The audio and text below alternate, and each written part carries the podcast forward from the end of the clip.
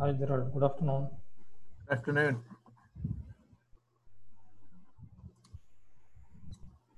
I'm gonna step away from the computer. I'll be back in just a minute and then uh, see if anybody else shows up. I'm glad you weren't confused about the times. I know that I made quite a few mistakes. We'll see you in a minute. Yeah, it's okay.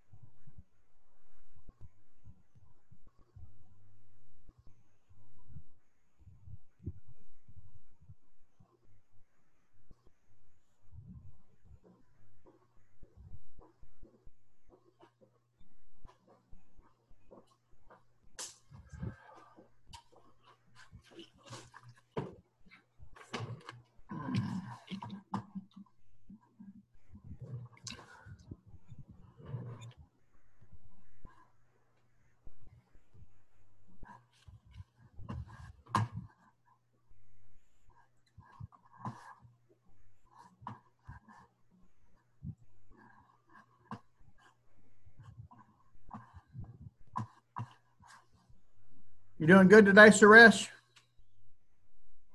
Oh, yeah. It's okay. How is everything where you're at? Is it opening back up any? Um, no, still uh, we are under closed condition. Uh, it may take another uh, 10, 10 days to open the organization. Yeah.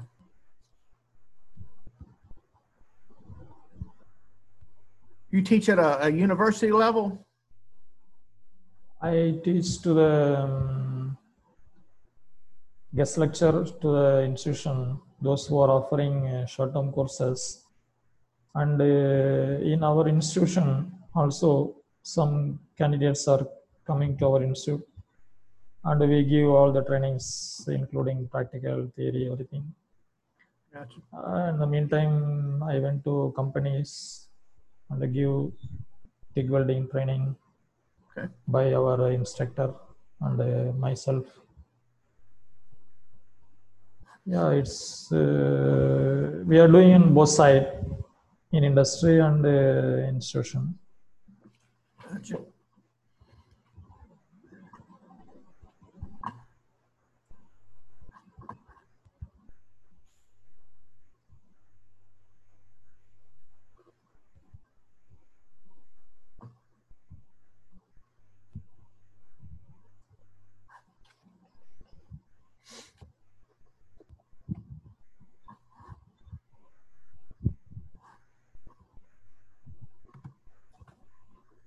Hey, Calvin, how you doing? Good morning, Gerald, or afternoon. Yeah, afternoon. It'll be morning for some folks, I think. Yeah, it will.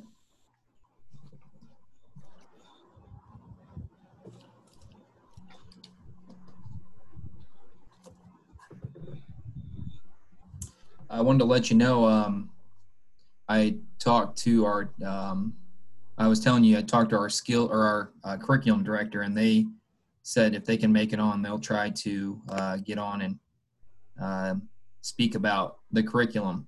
Okay. So,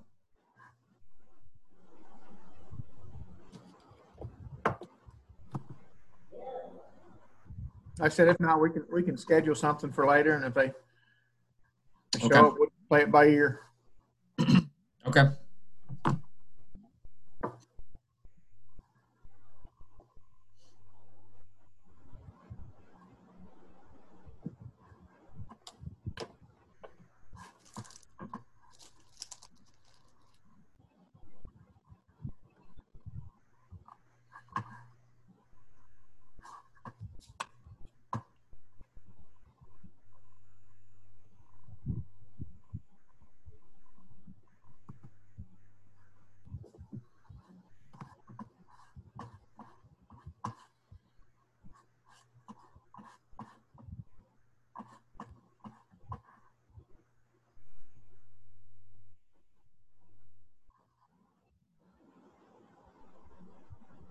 Want to say hi to everybody when they pop in, but they put these abbreviated names. I don't know what to say about them.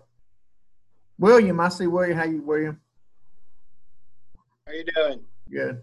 Living the dream.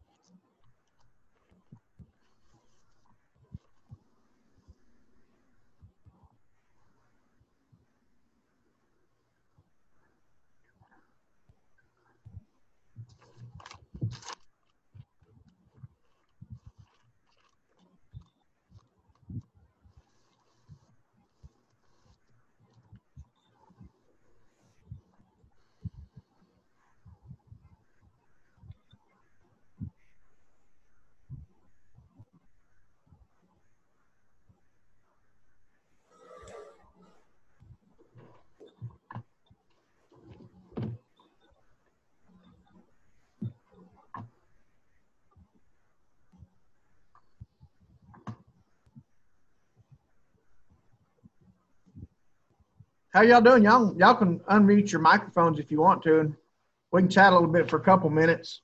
Oh, Hey guys, hey, Hey, now. who who hadn't been to one of these meetings before? Anybody? I have not.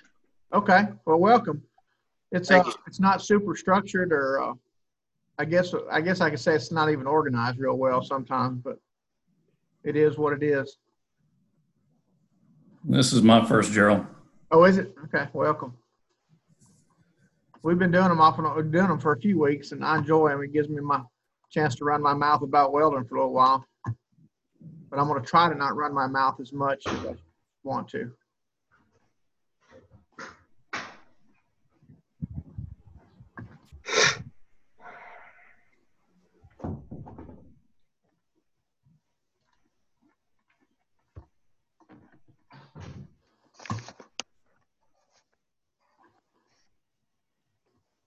Hey, Michael, I see you're here. We'll, we'll go ahead and get started here in just a few seconds.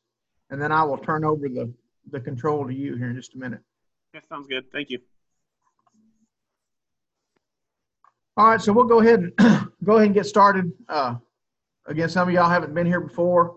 I imagine there'll be people popping in. If I could find the little button to turn that buzzer off, I would. Let's see here. Play, enter, exit John. There we go. So, so we've been having these meetings here for, I think this is the fifth or sixth one. I can't remember now. I'd have to go back and look through my notes. Uh, to allow some welding instructors to get together and talk about some different things. I know there's a lot of issues going on. Probably not as pressing now that it's the end of the, end of the school year for a lot of us as it was a month or so ago. But hopefully we'll go over some information that may be helpful to you next year. Uh, hopefully you may be interested enough to give old fat guy something to do over the summer and we'll keep on having some meetings if you're interested. Uh, what we're going to do today, let's just go ahead and, if you haven't been here before, type your name in the chat box if you don't mind. And just, just let us know that you're new. And if you want to, just take over the microphone, introduce yourself, say a little bit of stuff about yourself. And we'll, we don't have quite as many people here today and possibly just one presenter unless you hang out with me for a little while later and just get to know some folks. If you want to, if you want to say who you are, just jump in there. Don't be shy.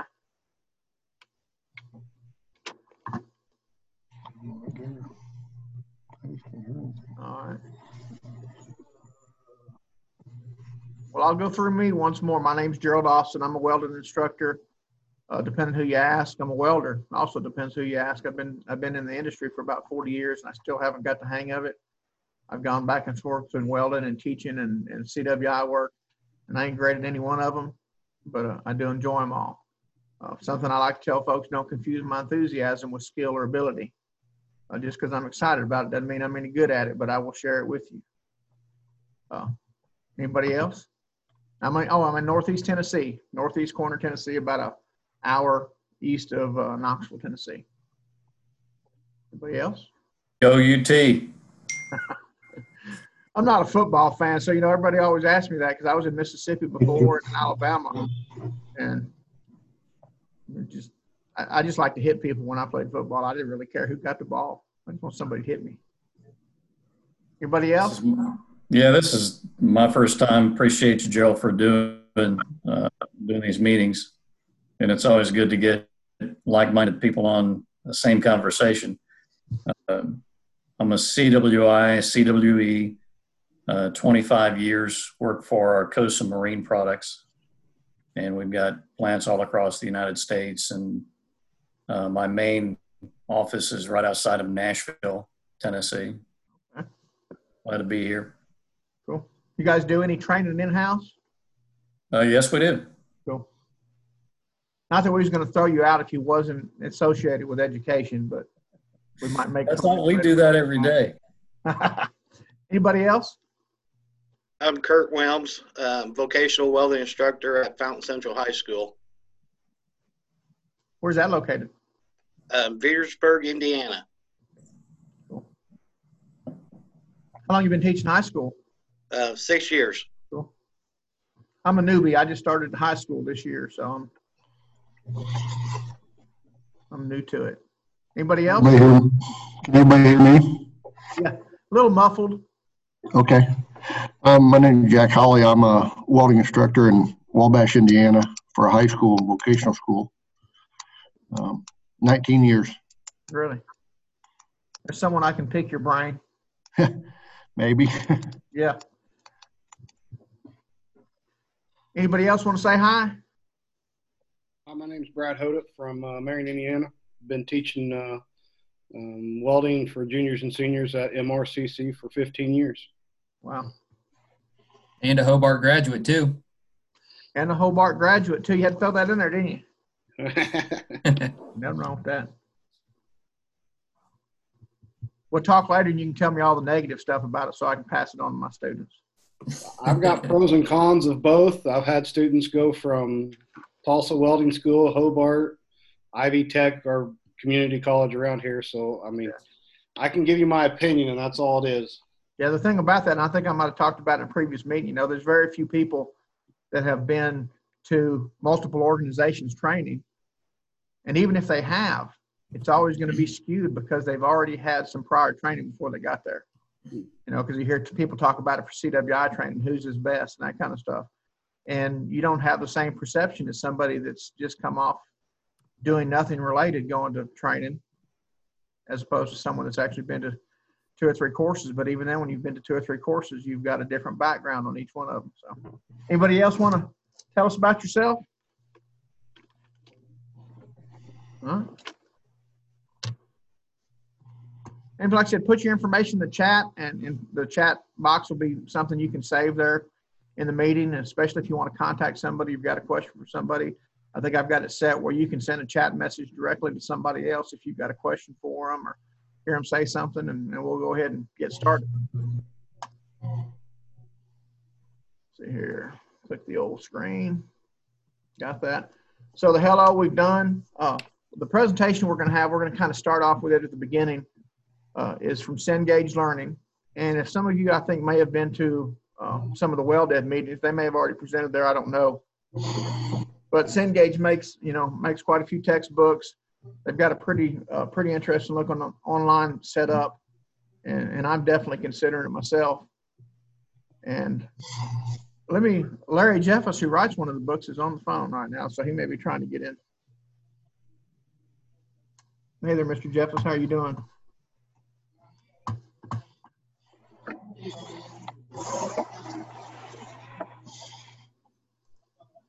Okay, let me send you a.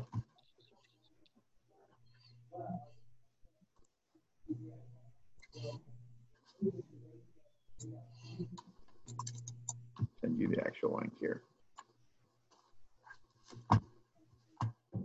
Just a second, y'all. We've started the meeting, but we're haven't really started started.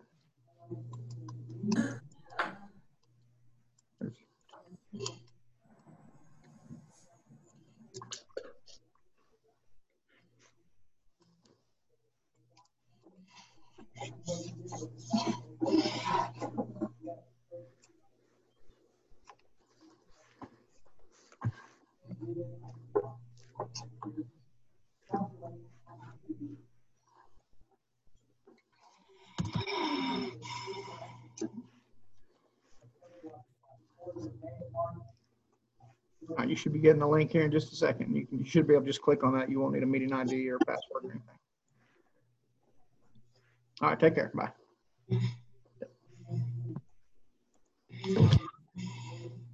Sorry about that. I'm back. So again, we have Cengage do a little presentation on what they've got. Uh, that was Larry Jeffus, who's is one of the authors of some of their books.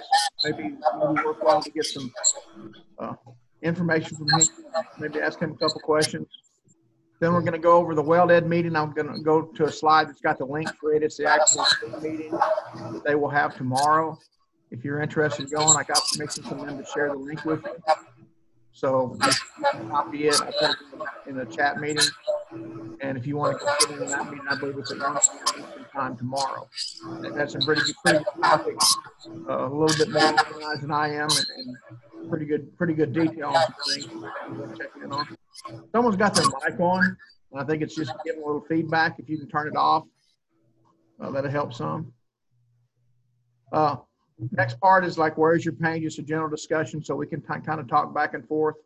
If you've got something that you might need some help with, I'm not going to go over everything that we've gone over in the past. You know, I, I did ask for some feedback from some folks uh, on a feedback form, and, and looking at that, there was some mention of of some folks being long-winded. Pretty sure I know who they were talking about, so uh, we'll try to try to move through the meeting fairly quick, and let some other folks talk besides just me.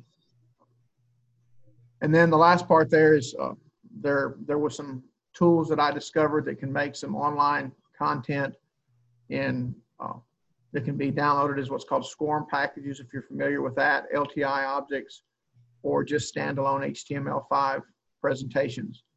Uh, and if you're interested, when we get to the end of it, we'll stay around. I can kind of show you how those work a little bit, but I'm, I'm not expert. I just found them, you know, two of those three last week. But they may be something, something of interest to you.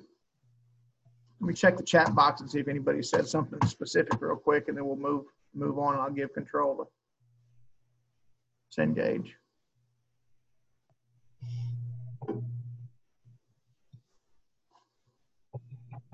Are you there, Michael?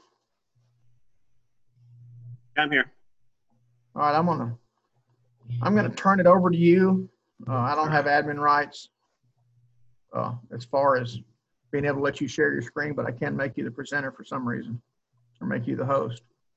So if you like, I'll go ahead and turn the host over to you. Yeah, that's fine.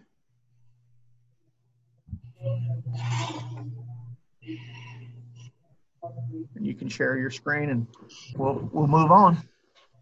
All right. If you have any questions, put them in the chat box and then I will, uh, you know, because because Michael will be doing the presentation. I will, uh, when we get to the end of it, we'll go through those real quick.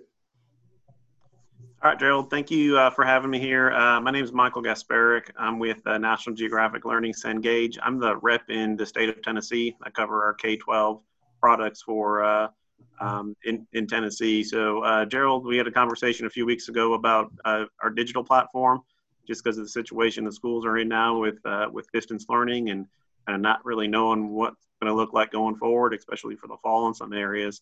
Uh, so that's going to be the, the, the main point of my presentation is kind of our digital product that goes along with the welding book.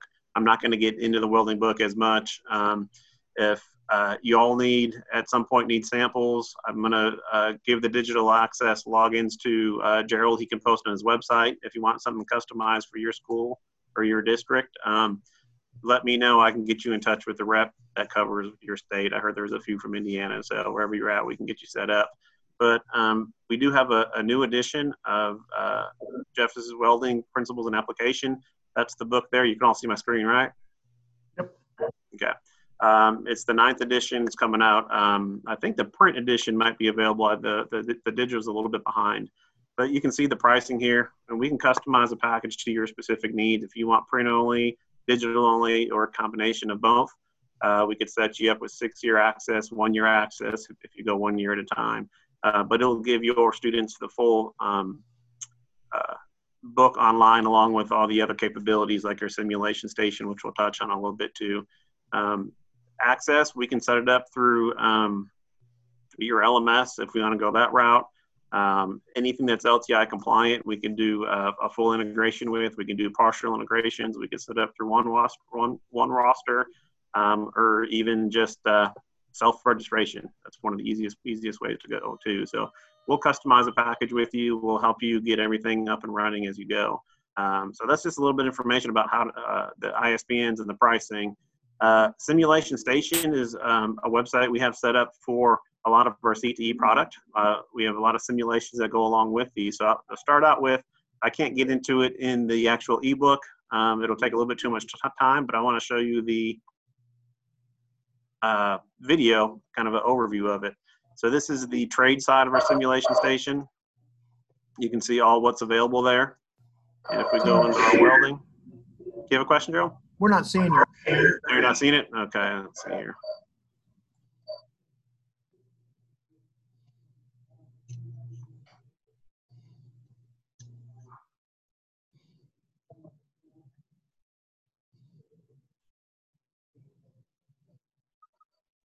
Now? Gerald, you seen it now? Yeah, we're seeing it. Okay, perfect. So if I click on our welding section. I'm gonna play a short video for y'all.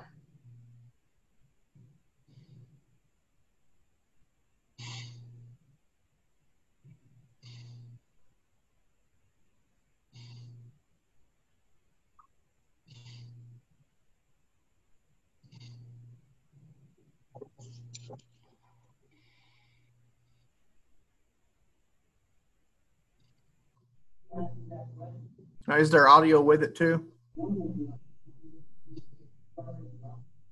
You're not hearing the audio? Not not well, but that's okay. All right, let me try one more thing then.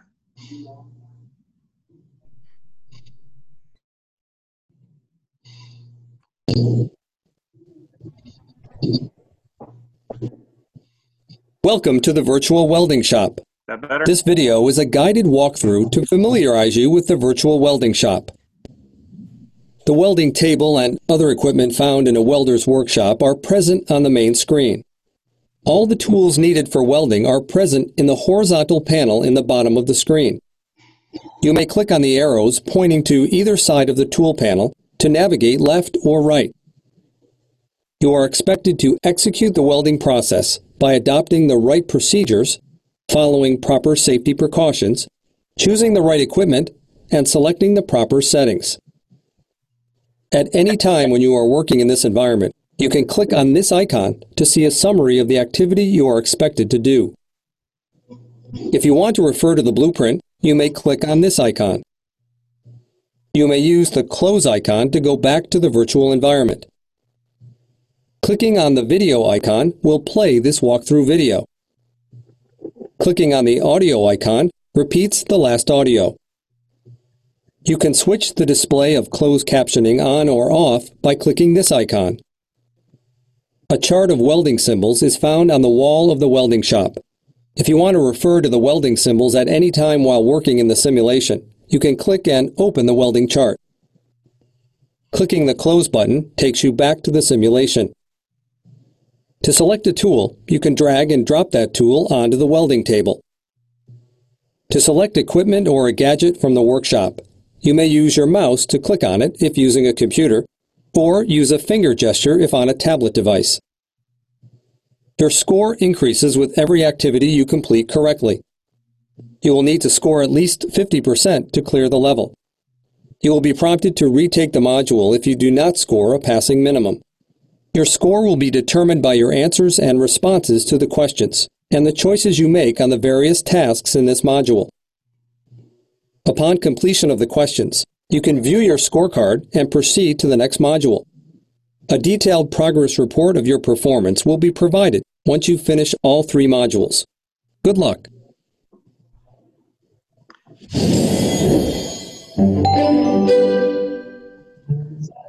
that was just a, a, quick overview of kind of what the simulations entail. Um, and if you decide to get into the trial account on your own, you can also get in there and kind of play around with them. I'll show you exactly where those are at. Um, here's the information for the trial account, which um, Gerald's free to post on his website. I think it expires uh, around the end of July. If we get into the portal, this is a sign-on link. If not, it's nglsync.cengage.com. It'll take you directly to the login page. If for some reason you get stuck and you go to the find your school page, it's not going to be the school you teach at. We would just type in trial account. It'll auto populate and we'll go from there. And then you have uh, your login available. More than one person can be in at a time, so the, the five should be plenty.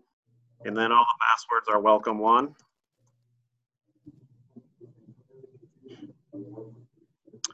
So this takes us to which would be the teacher dashboard. Any courses you have be listed here. This is the new book in the bottom. The content's not loaded into our demo account yet, so I'm going to go into the eighth edition. But a few things you know, one is the Cognero tab. Michael, your audio's fading in and out. I'm not sure if you're moving away from a mic or back, but I wanted to let you know. Okay. So Cognero is basically uh, ExamView. If you've all used the uh, ExamView CD-ROM in the past, um, it's all online now. So this is basically what your ExamView used to be. The instructor companion link, this is the online resources for the instructor.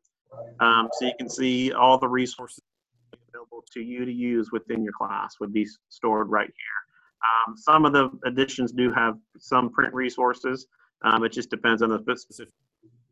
And each book is different as far as what's loaded into the teacher companion site.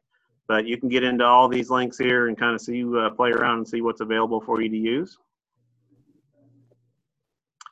Um, and if we launch course, this will take us directly into our MindTap platform.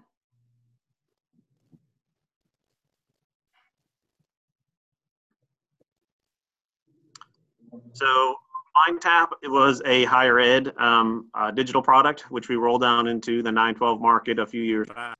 Um, have a student that's take, uh, taking uh, this course in MindTap and either goes to a community college uh, or, or, or, university and they take a Cengage course, it will be the same platform. So they'll be pretty familiar with um, how to navigate the, the platform. Uh, this student, this view here is the teacher view. Student view looks exactly the same, except that students don't have the ability to add, create, edit, show hidden. Um, and over here for you, it would be your class averages would just be their scores. Um, everything they do uh, as far as assignments within MindTap is pre-graded and thrown into that gradebook for you, um, which you could either upload into your LMS or if we integrate it, be fully integrated with your LMS system. Uh, to start out, here's a simulation reference guide. So this is going to tell us what chapters do have the simulations. So those are the simulations that are in, uh, in uh, embedded in MindTap for this particular book. And then as we go through, you see the different folders. Uh, the first few over and over here is the number of activities in each folder. So the SP2 welding bundle, um, a lot of safety um, material here for the students to go through to learn and actually uh, uh, be on to make sure they completely understand. But your first two folders are going to be those SP2 folders. And then after that, we're getting into the textbook. Um, if we click on each individual one, what's loaded into that section. Each section is a little bit different. You can see section one has two chapters and, and some videos. Section, section two has four chapters in the videos.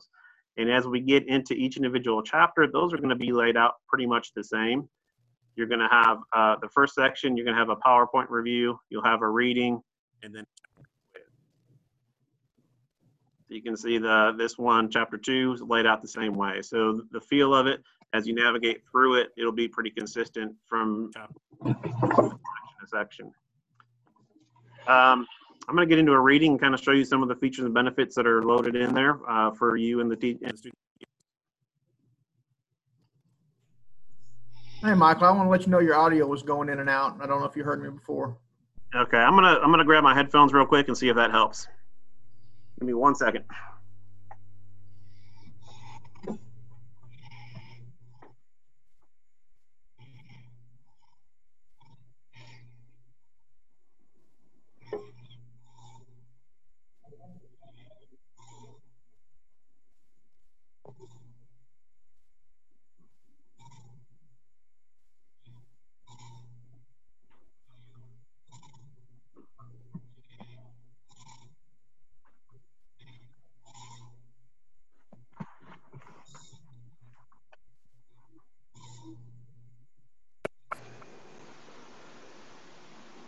Gerald? Yeah. All right. All right, so uh, this is actual uh, part of the text within the particular ebook. Um, a few of the features and benefits. One is the read speak. Welding defined. A weld is defined by the American Welding Society. So if we hit it up here, it's going to start at the beginning of the book. We do also have the ability to highlight a particular section of text and read that individual text alone. Enough heat is applied to raise the temperature high enough to cause softening or melting and the pieces float. And you see it highlights as it goes and it, and it tracks the word as it reads too. Um, over on the side in the toolbar, there's a read speaker icon. If we open up that app, that'll allow the student to adjust the reading speed and also the voice to kind of customize it to their needs. You can uh, adjust the font size, you can bookmark pages, you can also print pages. And as we go through, if we highlight or uh, click and highlight, then you'll have the ability to highlight individual text. These four uh, colors here, you have, the student has, if you do any highlighting in those colors, it's saved in your particular ebook. As the instructor, if you save in the orange with the arrow, all of that gets pushed out to your students when they log in. So as you're going through highlighting in orange, anytime they log in, that'll be available for them right there. You can also take a note within the book. If you just hit save, it'll save and only be viewable to you in your account when you log in. Um, if we hit the share button, that save will also share out with, um, that note will share out with your students as well. So when they log in, they'll see those notes. So a great resource for you to be able to go in, highlight important parts of the text, um, take notes for the students for, uh, that the for, on important parts of the text that'll text that'll be there um, that'll be um, on the test or on the quiz. So all these notes and highlights are also stored over here in our app in our study hub. So it puts everything in one spot for the students. So as they're getting ready to study for the test, they can go, uh, instead of going page by page, go through here, click notes and highlights. Everything that they've done will be saved right there for them. So they could print it out from here. They could look at it on their phone while they're waiting for the bus or, or, or whatever it might be, or um, waiting for the, for um, when, when they're, when they're doing their studying. Um, if they click on one of those links, there's a blue uh, arrow that'll take them back directly to that page as well. And any pages they bookmark would be housed there too. So that's over there in the app bar. There are also built-in flashcards. So there are flashcards that are already created, loaded into the book. The students and you, the teacher, can also uh, create customized flashcards to be added to the deck. So uh, a few other features that you can do as the teacher to really customize the book. You have this pencil icon, which will turn on edit mode.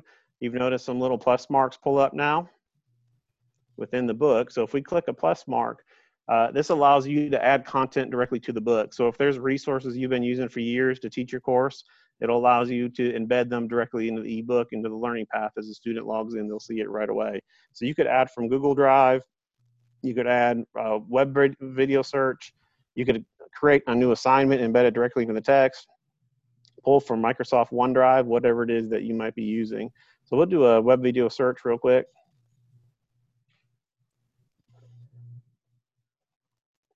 Just a quick search for welding. And whichever one it might be you want to add, you would click it, hit continue. You could put a text before and also a text after the video. Hit continue, and there it is loaded directly into the learning path. So whether it be a document, a PDF, a spreadsheet, whatever it might be, you can load it in directly into the learning path.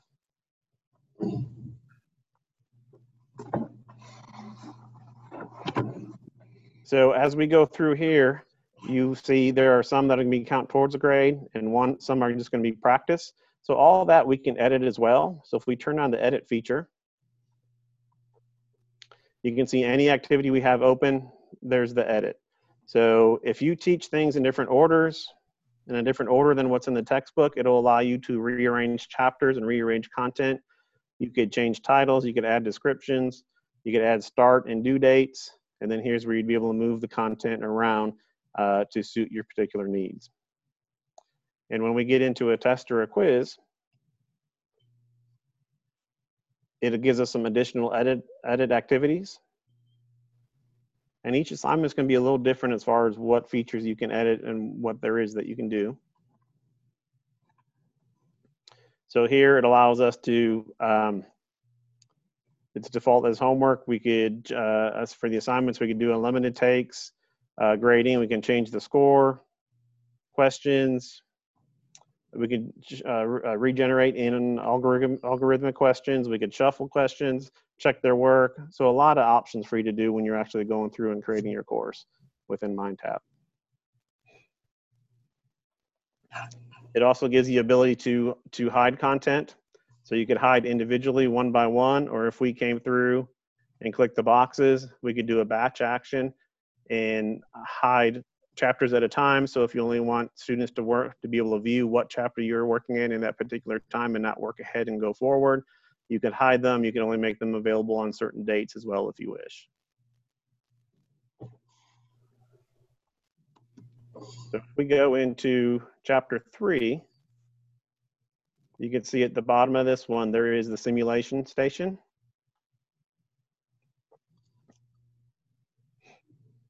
So we'll start the assignment.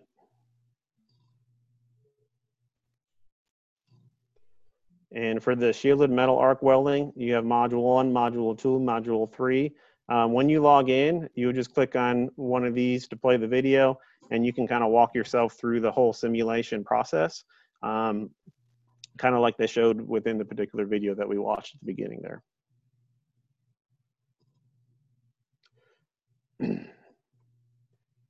You also have the ability to add and create your own activities your own units or your own folders. Um, so when you're adding that, um, those those customized resources that you've been using, you could either put it directly into the learning path or kind of create your own with with uh, that feature there. So over on the toolbar to kind of walk you through here, this is where you would log into Google Drive or OneDrive to be able to access your resources to embed into the um, into the learning path. My Notes is uh, linked with Evernote, which is a free app. I know it's used in the higher ed market quite a bit, um, but if any of your students use Evernote, they could um, link it to their MindTap accounts. You can set up your RSS feed. You've got a full glossary.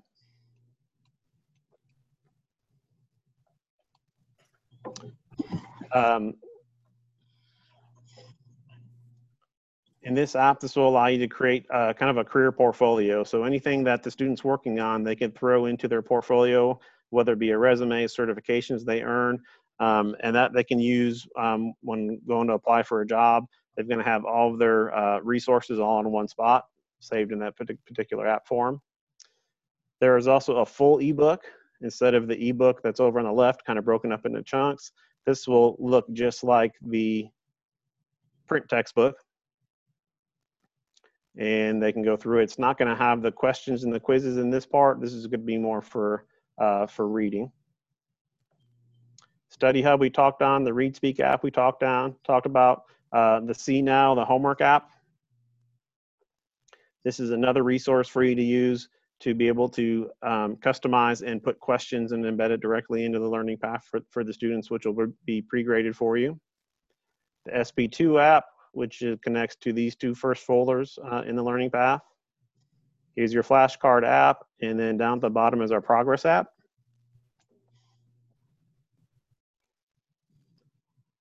So we don't have students, so I'm gonna go into the sample report.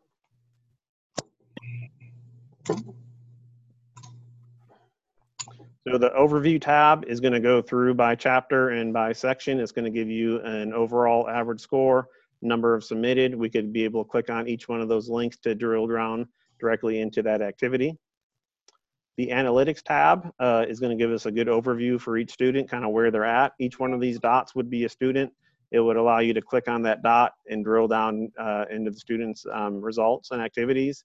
And um, this is basically an engagement level, so it's going to measure their scores, how long they were spent in the course, number of logins, and activities they've accessed. Um, so it'll really let you know if the student's really not logging in, spending the time they need to within the particular uh, assignments and chapters. Then you have your overall grade book. Uh, very similar, it's going to measure that score, engagement level, time of course, logins, and activities. You can go through, click uh, by activity, and uh, drill in a little bit deeper. And then your categories as well allow you to customize the names of the categories, um, the weightings in each category, and then if you create any um, additional activities, this is where you would uh, put that weight and um, the name of it. so that's kind of a an overview of the MindTap platform. So if you do log in through the demo account, you kind of have an idea as far as where everything is and kind of how to access everything. If you log in, feel free to play around with it, mess around with it, move things around. If you want to play with adding uh, resources in, you're not going to hurt anything. Um, but that's kind of why we set it up for you all to be able to use it. Uh, any questions at all? I didn't see any come up in the chat box, so I get to ask mine first. Does the the reading that you were going through earlier, does that that works on a PC and a mobile device? Yes. Yeah. And, exactly. And the Yep, students accessing everything through the internet, so it doesn't really make a difference when on the device, correct? Right. Yeah. So it, it, it's accessible on an, on any device. Um, there is a MindTap app as well, so it'll kind of format it to uh, to the device that they're on. Um, they can download um, parts of the of the full book. So if they need to read offline, um, they can do that. I just wouldn't recommend downloading the whole ebook. It'll probably eat up their whole all their data or all their Yeah. memory. They are Um, very data sensitive. Yeah. Yeah. So yeah, and wherever they have internet access, they'd be able to access it. Yeah. All right, another one, another one that I had was uh, the hundred and thirty-five dollar fee for the seat. Does that that includes the simulations, basically everything that you've shown us, correct? Yep, ev- everything that's in there is automatic. It comes with it. Exactly. Okay. Yep. And- Um, and one one one thing too, I, I didn't mention when I was talking about the access points.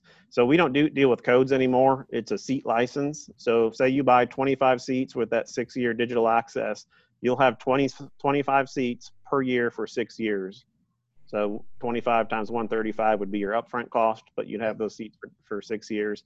If a student drops out, transfers, moves, whatever it might be, that seat becomes available again. So you would have had 24 seats and one empty. So that and you can transfer in another student to, to use up that seat. If you teach it twice a year in the spring, in the fall and spring, you'll have your 25 students at the beginning of the year. They'll transfer out, and then when your spring course starts up, you you load your new 25 students in. So that seat can be reset, like all their information that they put in for their for Yeah. their own personal use or their notes. Exactly. Yeah. Okay.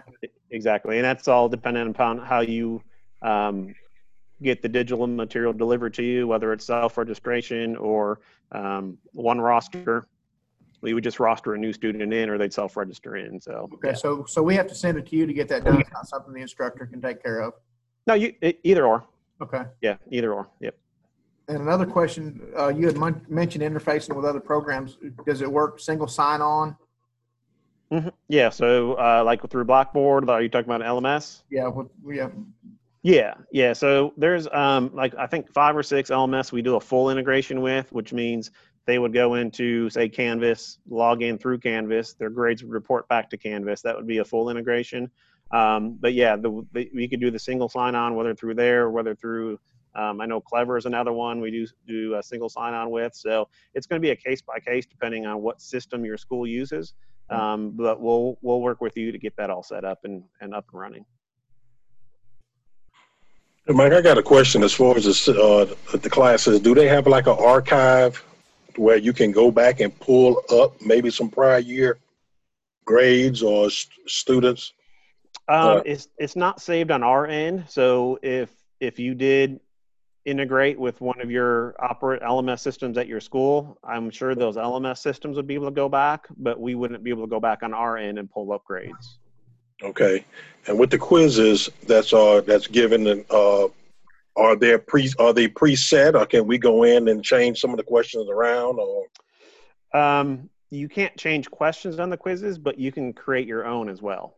Okay. if we went into this chapter nine quiz here, we could adjust how many attempts, um, how long that we would give them per stuff like that. You can you can adjust, but um, the quizzes that are set up directly in here aren't custom customizable, but you can add your own if you wish. Okay. Can you can you can you draw? Could you create your own quiz using the questions that already exist from a question bank, or would you have to mm-hmm. manually enter your own? Yeah. No, a combination. You could do either. So that, that would be through the CNOW app. You could use what's in there or a combination of creating some of your own questions as well. Through there or through Cognero would be the other one. Okay. Anybody else have any questions? Yeah, Michael, how many current institutions are utilizing uh, this online education? Um, I don't have an exact number per for the for the nation, but um,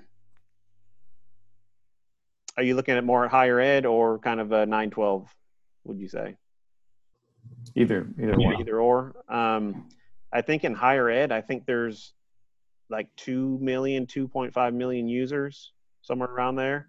Um, in our 912 market, I don't, I, I don't really have a number on the 912 market. I know in Tennessee, um, there's like 147 districts. I probably have probably about close to half of those use it in some fashion in some subject area because this is the same platform that we have for social studies for science um, not really some math a little bit of our math use it so it's it's it's across multiple um, subject areas as well so not just cte or just welding Okay.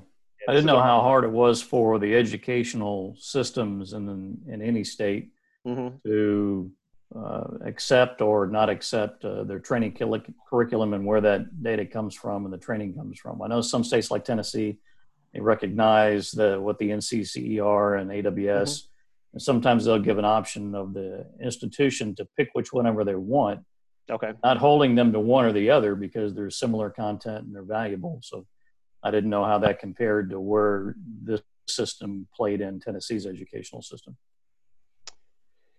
Yeah, I mean the the this is just the our company's platform that we use, so it's not um, the the platform's not aligned with any other organization. The content might be aligned with some with other organizations, but the platform is our platform, how we present it to our customers and our users. Okay. I would like to talk to you some more after after this. I'm actually on the governor's advisory council for advanced manufacturing for Tennessee. Okay. Okay. So what we do is we literally review all the educational materials all across the state of Tennessee to make sure they're still relevant Mhm. to what the industry needs based Yeah. on what the educational system is teaching. So I would like to speak some more. Yeah, perfect. Um, and here's my email address down at the bottom if you want to jot it down real quick. Um, just shoot me an email and I'll I'll I'll call you back from there. Uh, but yeah, that'd be great. I'd, lo- I'd love to be involved with that if that's at all possible because uh, I'd, I'd love to discuss the curriculum and the requirements in Tennessee. But uh, you know, I have looked at the textbook. Our TCAT here uses that textbook for the night class, which they come in right after us, and that's one of the reasons I'm considering swapping it over, not only because of the quality of the book, but also because it would it would be easier to align for dual enrollment students. But but as far as the sense alignment goes, it's the content that's in those books covers the, the body of knowledge that someone would need to know to pass the AWS Sense exams when they're online. You know, the Sense program doesn't require that you use a specific curriculum. It requires specific objectives being met. So, and the, the book, from what I've seen, covers it and more. Uh, can I make a comment? Yep. Am I on? Yes, you're on, Larry. Okay, I didn't get a box up here. Uh, a couple things. One, I, I'm the author of this book along with several others, and uh, Jared has my contact information. I freely pass it out to anyone who would like it. Uh, my home phone, my home address, my cell phone, my personal email. I have passed out for years, and I found it very beneficial.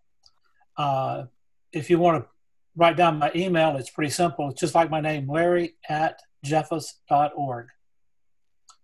Uh, and as far as the state, I have been to South Carolina, North Carolina. Uh, I've worked on Idaho and Utah state adoptions and Texas. And so if you feel that any input from my from me would be beneficial, just let me know. Uh, I'd be happy to do what I can and, and even come up. Always like like to get back to Tennessee. Uh, graduate of the U- University of. Uh, so, you know, the, the, those are available. As far as alignment goes, uh, this is the only book that has authority of the AWS to carry the AWS logo and the Sense logo on the cover. Uh, they've allowed that because I do meet all of their requirements for their Sense program. Uh, and as far as availability, um, Gerald and I have talked several times this week. Uh, and so, you know, I'm always happy to, to visit with instructors and help you with any, anything that you might feel that I can help you with your students or your program.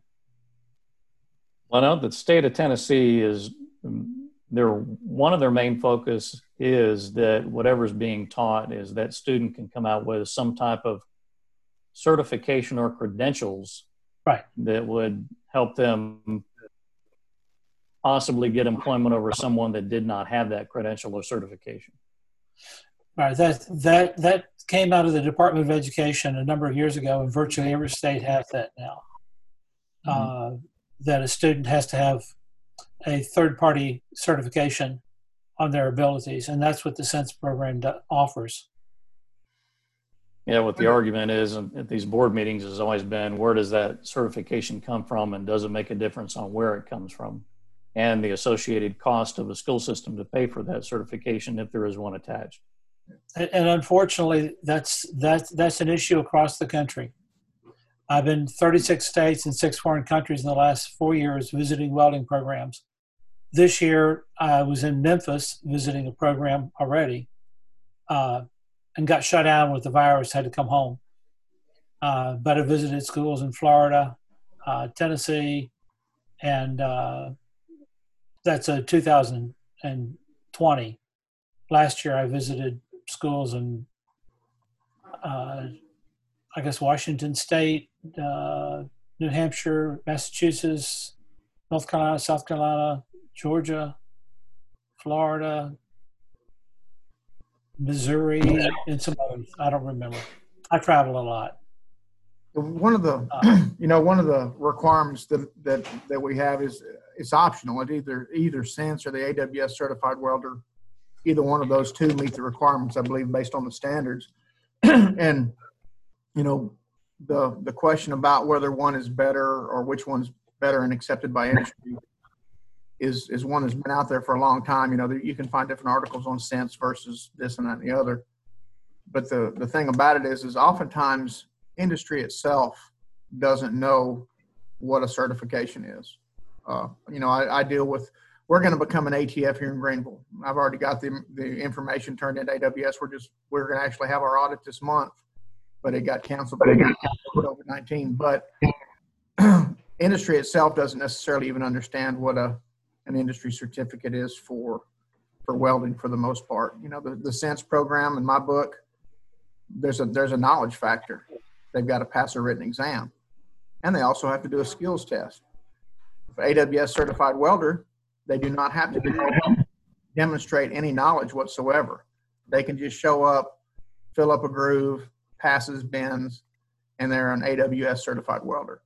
Both of them sound, you know, sound like an industry certificate. One of them, the person demonstrated skills and knowledge. The other one, the person just demonstrated skills. So there's difference in the programs, but they're covered in both of ours.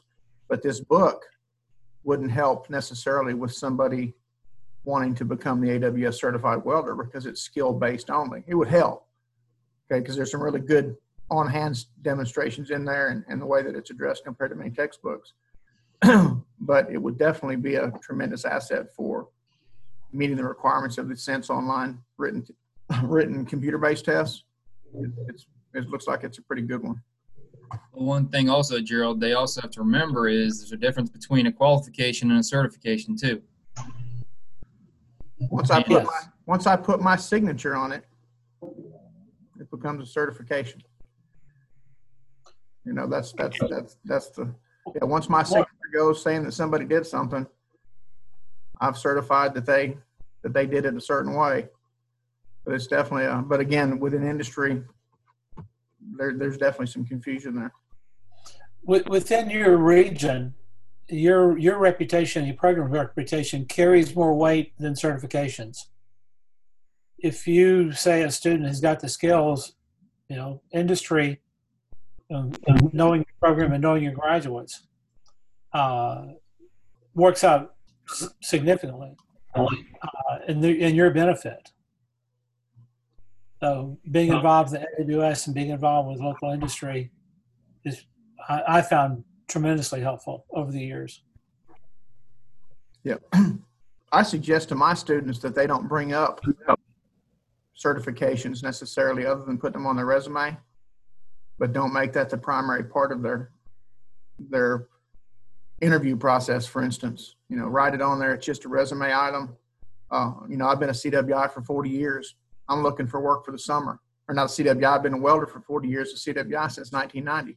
Nobody's beating my door now to come hire me because of a piece of paper. I've still got to go out there and knock on doors and, and you know, find people that are interested in me doing something for them. And if I was to go get a job as a $20 an hour welder over the summer, it's probably best for me not to flash on my certifications because those won't, those probably won't help. Those would be things that would even be a negative possibly for some potential employers. So it's it's kind of a funny game, the credentialing game.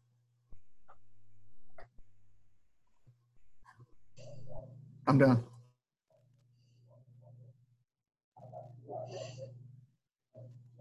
Uh, anybody else have any questions for for Larry or for Michael? I mean, this is it's a great opportunity. I got to speak with Larry yesterday, and one of the reasons that I do this meeting is because I'm really interested in the information that other welding instructors have. And we we talked for I don't know, probably close to an hour, maybe more. You know, and it was it was it was definitely good to to be able to listen to someone else's opinion for sure. Uh, one thing is, you know, I, I'm a retired welding instructor, but I am a welder. Uh, I weld on a regular basis, now. I do fabrication and agricultural uh, welding on, on a regular basis. Uh, it's the only way to stay current. So it's not just a matter of talking about it. Uh, I've been in the trenches. Uh, I've laid down in the mud and running a uh, root pass on a six inch piece of pipe. Uh, muddy, cold, wet, and nasty work at times, but very profitable. Hey, Larry, I did have one other question in your in your book. How much does it cover PQRs and WPSs and the development of just welding procedures? How much does I, it get into? I have that? an entire section on that, and the, in the ninth edition, uh, I've changed all of the welding practices to a format where you have the material, the process, the amperage, all laid out, much like you would have at the beginning of a uh, PQR. Uh, Okay.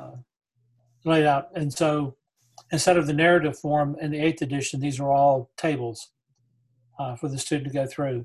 But the, the um, welding procedure, uh, where the A numbers, the S, the F numbers, and uh, metal and all of that, those are all laid out in a, in a chapter for, for the student to go through and fill out. And then there are sample forms, and then there, uh, in I forget the chapter. Uh, I just finished writing questions on it. I'm sorry, which I don't remember the chapter. But the student will go through and, and establish the welding procedure. They'll, they'll turn the, the machine on, they'll set it in mid range, and then they'll lower the voltage, for example, until you, you don't have an acceptable weld. Then they'll raise the voltage.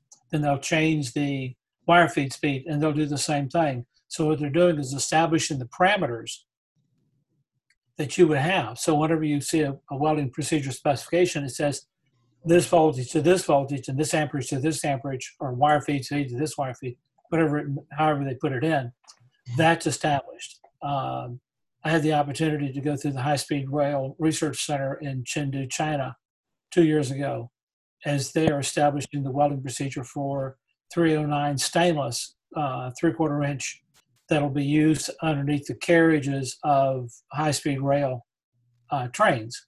And, and watching them make the short weld using a robot, change procedure, change a parameter, make a weld, make a weld, make a weld, make a weld, make, cut all of that out and check it. And that's exactly what the student has an opportunity to see not only what they are, how they are able to write one, but to create one from their own activities. Does that answer your question? Yeah, that's that's good that you have that in the book. Going and the reason I ask is I go across and I get to visit a lot of educational institutions all across the United States and most recently Louisiana and, Tennessee. And we look at what Gerald's doing and they want to become an ATF and the requirements, and when you go in and you ask them for an amp and voltmeter, you want to calibrate their machine and they don't have an amp and voltmeter. And so then I'm, you know, this is an educational institution, and and then it goes back to what type of student are we seeing that go into the workforce that don't don't understand um, being able to set a machine properly to a welding procedure. How many tests uh, or how many students go in to take a test to a manufacturer, and the first thing they do is is go strike an arc instead of asking for the welding procedure you would like me to perform too and being able to get all the correct data off the off the weld procedure. Today, that it just doesn't happen, and I see that all across. Uh, like I said, Louisiana. I visited four facilities in Louisiana, and not one facility had a welding procedure anywhere in the school. So I'm wondering where the where the disconnect is, and I mean, welding procedures are the foundation of a good quality sound weld. Do we all agree with that? Absolutely. So if a if an instructor doesn't know what a welding procedure is and isn't teaching to one, what are they teaching? Um, you know that that one's kind of odd because you know I've as a as a CWI I've done quite a few industry audits and surveys of fabricators, and they don't do it either. I've I've I've been into probably more than a half a dozen fab shops that were doing AISC work that had all their paperwork good to go, had everything set up, everything was properly documented, but the welder actually never looked at the WPS, they knew where it was at. Or, you know, I've been in, into ASME code shops that, yeah, they have a quality program that right that's written and they're supposed to be applying those requirements, and they don't normally do because they're written with such a range that covers it. But I guarantee you, you could probably go on a pretty good handful of boiler jobs right now and ask a welder, a tube welder, where's your WPS at? And he's just going to grin at you. go talk to the QC guy. Well, I, I, can tell you this thing: we're we're the largest AT, one of the largest ATFs in the United States. We just had our five-year renewal. I believe it was last year. Five. Yeah. Huh. For our ATF, um, and uh, they they didn't have any findings with us, and we had to go. We actually before they came in, we we have a synchronizing machine. We went through and synchronized all our machines just to make sure everything was correctly, and went through all our procedures and make sure everything was uh, up to date and correctly done for uh, the ATF or for our uh, renewal. Yeah. And, and unfortunately, uh, I've been in job sites like you were talking about that uh, that they have no standard. Every welder goes in and cranks the machine up. Someone will run hot, some you know, and uh, you wind up with you know some pretty crappy wells. Yeah. and others, the machines you know, are, are, old enough to vote for Eisenhower. I've been around a long time, and, and they're out there trying to, you know, run run students with it. Yeah. Um, you know, one of the things you know, pushing is trying to get more and more quality control, and the American Welding Society is pushing that aspect also. Yeah, but you know, you you think about it, we it's easy for us to get up and, and preach on that high horse but stuff is not falling down all around us. You know, I've made quite a few welds that are still stuck together with, you know, dollar two fifties, you know, that are that are 25 years old. You know, so there's a there's a definitely a delicate balance between overloading a student with new technology mm-hmm. and high end. You know, I know CWIs that don't know how to write WPS. You know, that's actually one of the things that you know talked about doing here is doing an actual class for how to qual- properly qualify a welder. But there, there are many CWIs that don't understand what's required to properly qualify a WPS in accordance with B21 or Section 9 or D11 or whatever it may be. It exists. So for we can't can't necessarily get a, a welding student up to that level unless they're really, really interested in it. Then we turn them loose, give them everything we got.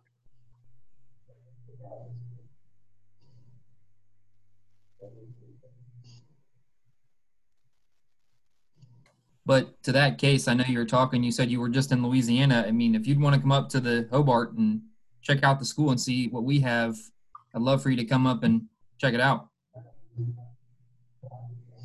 I've been through your school. Hobart is impressive. You know, there I know there are some first class operations out there, and and they do exist, and they've got all their p's and q's, and it's it's what it's what operational excellence looks like when it comes to education but it's the other the other whatever percentage that is that that are missing a lot of the tools and elements to make our students successful today's industry they're looking for welders that are more sensitive to welding economics adding value with every weld and not just uh, fusing two pieces of material together so and i in my opinions I don't hopefully anybody takes this to offense, but I think there's a disconnect between welders and engineers. If people, I mean, if everybody agree to that, because sometimes engineer thinks they're right, but it's actually, you know, doesn't really work the way it should. Oh, I agree. I agree. Totally agree. There's a disconnect. I think there always has been between engineers and welders. You know, if you uh, put the right size weld in the right location, without without any defects, it should give you the serviceability you expect. Yeah. Uh, we, you know, there's even customers that don't know about welding that want a bigger, better weld, but they just don't understand that welding metallurgy and in size and how well the correct size weld can hold and, and service your product. But uh, I think economics is another thing in, in mitigating. I mean, the, the lower you can can uh, uh, lower the risk of that weld failing or leaking or fracturing in service. Uh, if you can, if it's 10 to 1 today, but you can make it 100 to 1 tomorrow by a little bit of education and, and how these welds are developed and why they're made and why we want you to use optimum parameters, the better off we all are. That that same mentality, though, if it's not properly managed by someone that's familiar with cost control and things like that, can make it where you've got people welding out eight-inch Schedule 80 pipes with TIG all the way when they're regular old carbon steel because they think there's better quality there. When in reality, I could take that same process knowledge that I might have about other processes and throw me a TIG root in it, fill it out, and cap it with flux core, and be done with it in 20 minutes. Or use STT or the MD or the Miller PipeWorx and, and do it in half of that. Or just learn how to use your regular CV power supply that puts in a great root in regular old short circuit mode. It's been Yep. going on for years. You know, so so it's definitely a balance of, of cost benefit, and uh, like I said, applying it to the education level can be different. You know, it kind of depends on what your industry needs right here. You know, again with mine, we're we're big into manufacturing here. I worked for community college when I first moved up here, and mentioned teaching people how to weld pipe, and that was not, you know, they don't want you don't want that because what's going to happen is is now all of a sudden your labor pool learns how to weld pipe, make good money as a welder. Who's going to fill up those fifteen dollar an hour manufacturing jobs? So it's a again you got you got to balance. In my opinion, you got to balance the what you're teaching with what's in your area, what's going to put people to work, but also what's going to help those students out that are motivated to keep on, you know, keep on trucking and getting higher and higher. Now, my, my biggest money, and I mentioned this in one of the other meetings, the biggest money that I've made as a welder, they didn't care what was between my ears. They wanted to know if I could reach in this boiler, look in the root, look through the root gap, and put a root pass in a tube and have it pass X-ray. They didn't care whether I was a sense welder. They didn't care if I, you know, if I knew all the parts of a welding symbol. That stuff's come in handy. Don't get me wrong. It's all good stuff.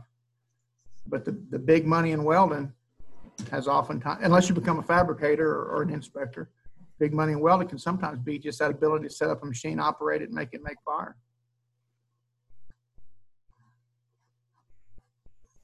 Amen. Appreciate the invitation, Calvin. I'll try. I'd love to get up there and check it out. Send you my uh, email and contact if you'd like to reach out to me. Okay.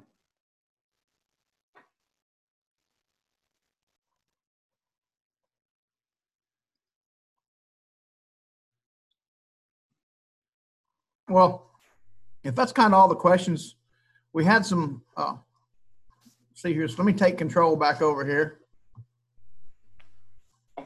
Gerald, I've got to jump off and go to a division meeting. I just want to say that uh, if any of you have the opportunity to have Mr. Jeffus come to your class and talk to your students, you will not be disappointed. He stopped by Chattanooga State one time and talked to mine, and really, really motivational. And he's mentioned in his address there one time of welding aluminum together. And as soon as we walked out of class and he left, everybody said, "Can you weld aluminum?" So I had to go and weld aluminum foil together.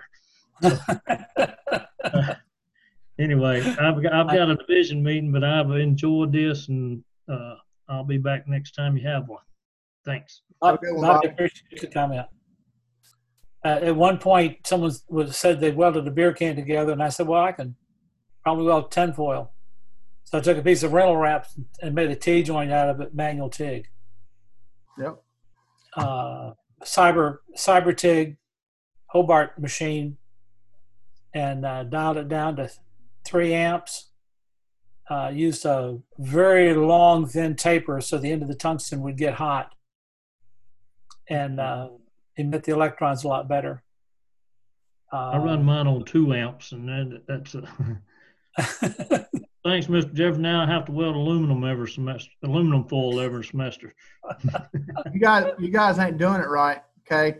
Anybody can run it on two amps. What I do is I take a large diameter tungsten, I put it on about 40 or 50 amps, put it on reverse polarity with the electrode positive, take the aluminum and sandwich it together between two pieces of steel and run over it like you're not even paying attention to it, and it welds together perfectly. it only takes about two seconds to do it because you go over it so quick, but the reverse polarity cleans it up nice. So So I can handle more amperage than you, so that means I'm a better welder. We all have our thing. That's right. well, all right. Well, we'll Uh, go ahead and uh, you know move on. I appreciate everybody that's that's hung out. You know, we've been here for a little bit over an hour now. A few people are dropping off. One of the things I normally like to go over is the topics from that uh, the form that I asked you to fill out. Uh, when I checked it before the meeting, I didn't really have any any comments on there. Uh, let me look real quick. Show my nasty desktop. Hey, Gerald, I'm going to hop off. I appreciate you having me on. Yeah, Michael, Before I sure do Thank you. appreciate your time, and, and, and I'll be, I'll probably be in touch with you. I'm gonna do some numbers and find some creative way to get some electronic versions for sure. All Thanks, right. Michael. That was a good presentation. Thank you. Thank you all. Larry, thank you for hopping on too with us. I appreciate that. All right, Mi- Michael, give me a call. Okay, definitely will. Thank you. All right. Bye. Uh,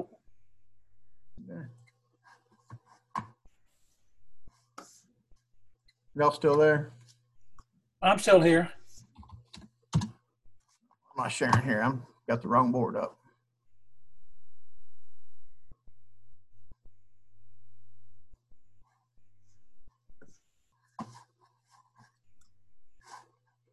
So we'll just, I'll just go through this form real quick, see if anybody's filled it in before they came in here, and we'll just see what kind of questions are on it.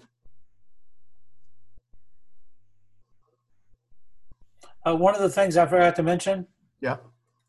is whether or not you use my book, I'm certainly more than willing to jump in and give you a hand. I appreciate if you use the book, but I'm more interested in welding education than I am selling books. Yeah, like I said, be- I'm gonna be bothering you again, Larry, because like I said, I could probably, I could probably talk with you for a while, but you just got no one to tell me to shut up. so I've got the, I've got the questionnaire. Go ahead. Not not a problem, and I, I enjoy visiting with uh, you know, people and instructors. Uh, I had a student whose welding instructor was uh, given the job. He had done some welding as a kid, came back from uh, Mid East, injured, and the school board wanted to give him a job, and they made him the welding teacher. Student wanted to know how to TIG weld, and the student would send me pictures of his TIG welds and I would tell him up and down, etc. He graduated. He got a job in uh, a motorcycle repair shop, TIG welding, and sent me an invitation to his wedding after graduation. So, Yeah. uh, I'm willing to chip in. There you go. Calvin, I know you had some, I didn't know whether you had some folks join in from Hobart, but I'd like to, I'd like to schedule y'all. If, like I said, if y'all can come in and talk, I appreciate your, Yeah, he um, Chip Chip uh, Prince, which is our uh, technical director over all of our um, CWI and uh, any uh, liquid pen mag particle classes, any non NDT classes that we offer. Uh, he was on the call, but he jumped off, so I don't know where he went. But um, it- it's kind of winding down now anyway, so. yeah, Uh, But it'd be good, it'd be good to get some more, you know, get together again for sure. Hopefully I won't be as confused about when the meeting times are. Yeah, I'll um I'll ask him for next week if he wants to join in and maybe talk about uh, CWI. And I know we were I know we were talking about that last week. So if he wants to jump in and you know kind of give uh, a tutorial of the class and how they can go about doing it if they're interested in coming to school. Yeah. All right, we're going to just look at this real quick, and this was just kind of the, the, the majority of people that are here, and I don't know about now because some of you may have dropped off, had actually been to one of these meetings before. This was actually the lowest number that, that I'd had in a while, but that's all right. I think there's probably a lot of confusion about when. Uh, but not everybody had been to the Weld-Ed meetings. So Weld-Ed has got a Facebook group, and it's called Weld-Ed Resource Center and I'll go ahead and post a link to their meeting that they're going to have tomorrow in the chat box. And I think any, you know anybody can go to it. Uh, their Facebook group is where they post they post the Zoom meetings. I try to avoid actually posting. That's why it's so hard. I don't I don't I don't put the actual Zoom link in there because it can go astray. But this is the actual link in the chat. Oh. Looks like it added all of the Facebook stuff to it. Sorry, hang on. I was having trouble getting on. Yeah. Uh, I'm a Mac person. I had to swap uh, search engines in order to, to log into the meeting. Mac's got more than one search engine? Well, well I, I typically use Firefox. I got you. Would you have to use Larry? I had to use the, the one that comes with a Mac, Safari? Safari. Huh. And if you go to the the um, Cengage website, last week they were having problems. Uh, either uh, Firefox upgraded something, Mac upgraded something, or Cengage upgraded something, but I could get on the site. I couldn't download anything. Huh. But I went to Safari and was able to download it. But I've used it for years without a problem. But for some reason, a glitch showed up, and their tech people are working on it, try to work it out. So it looks like here's two of the questions. One was how to integrate Cengage content and quizzes into Canvas. Uh, I don't know if the person that asked it is still here. Are you still here? Okay. we have Canvas here, and I don't have uh, the Canvas does not have the option to import LTI or SCORM objects, either one. But I can get that. But if you have Canvas, you may have to talk to your administrator about about doing it. The single sign-on, I think, will work across the board, and that's you know that's one way to do it. But I we have Canvas. I don't use it. I use Moodle, and it's not a problem with Moodle for for doing any of those things.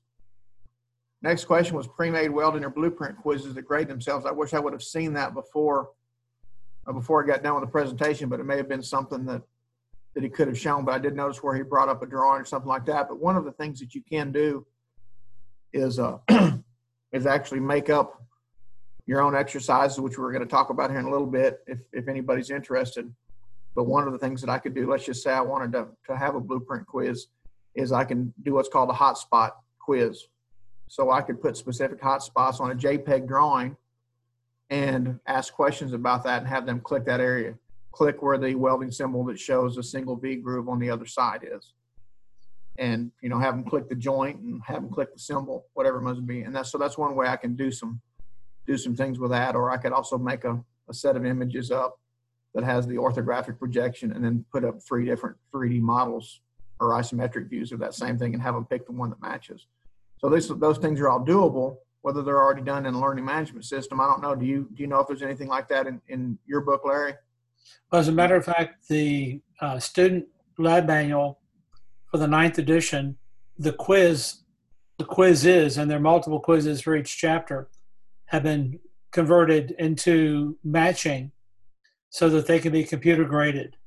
Yeah. And in addition to the narrative, I have a large number of graphics where we've taken the call outs off the graphic and asked the student to identify the tungsten, the handle, the uh, machine, the flow meter, etc.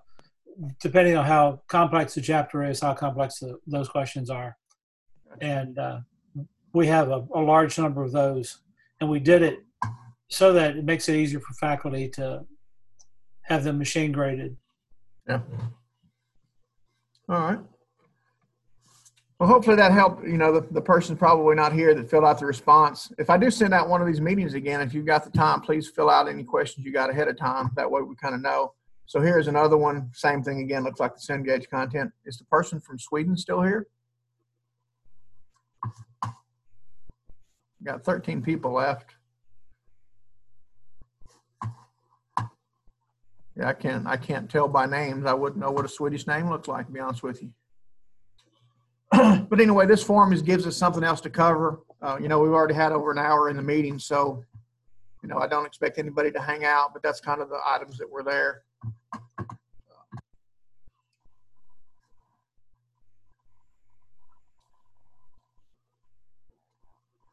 Next. Weld-Ed, we talked about. Uh, anybody got anything they want to share or talk about what they're having a hard time with that I can maybe put you in contact with someone who help. We've had quite a few people on these meetings over the last few uh, few weeks, and some really tremendous uh, people sharing their information. I don't know if Jared is still here. He did a You still here, Jared? Nope. but anyway, there's quite a few people that had some really good information to share. Uh, I've got the videos recorded. I haven't found a good place to upload them besides the OneDrive for the school, and they don't like that because they're like one and a half gig files. But anyway, uh, if you've got something that can help with, bring it up. Maybe there's somebody in this group of 13, 12 that may be able to help. Anybody? All right. So here's some here's some thoughts that I kind of went over before. You know, creating useful theory content has been my problem. Uh, I don't I don't think I want to teach people about welding theory by giving them an assignment. Here, read this and come back to me and tell me what you know, kind of stuff. There's more to it. If I could, if we could do that with even the Cengage stuff, we could do that and just turn them loose on. Do they even need us? Okay, maybe they don't. I mean, I know that I learned a lot of stuff out of a book by myself, but I was also pretty interested in it. I think us as teachers, we can help motivate them. One of the nice things that I liked about what Cengage had to present earlier, and I don't know if anybody saw my picture grinning, was the fact that I could put my own comments in their online book. Okay, I could add my my take to it. I could put links to some other information for them. To me, that's a very, very powerful way where we can still have involvement involvement as an educator with what our students are learning.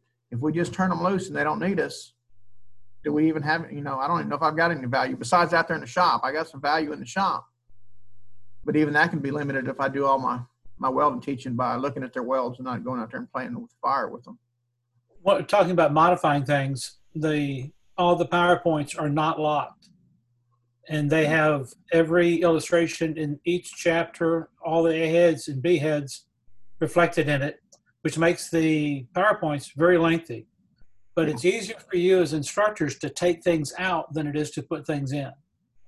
In addition to that, the, there's a library of all of the illustrations from the book. So if you want to pull an illustration out and put it into a quiz or, or put it up, you know, on the board or whatever, those they're individual. You don't have to go to the textbook and copy it out.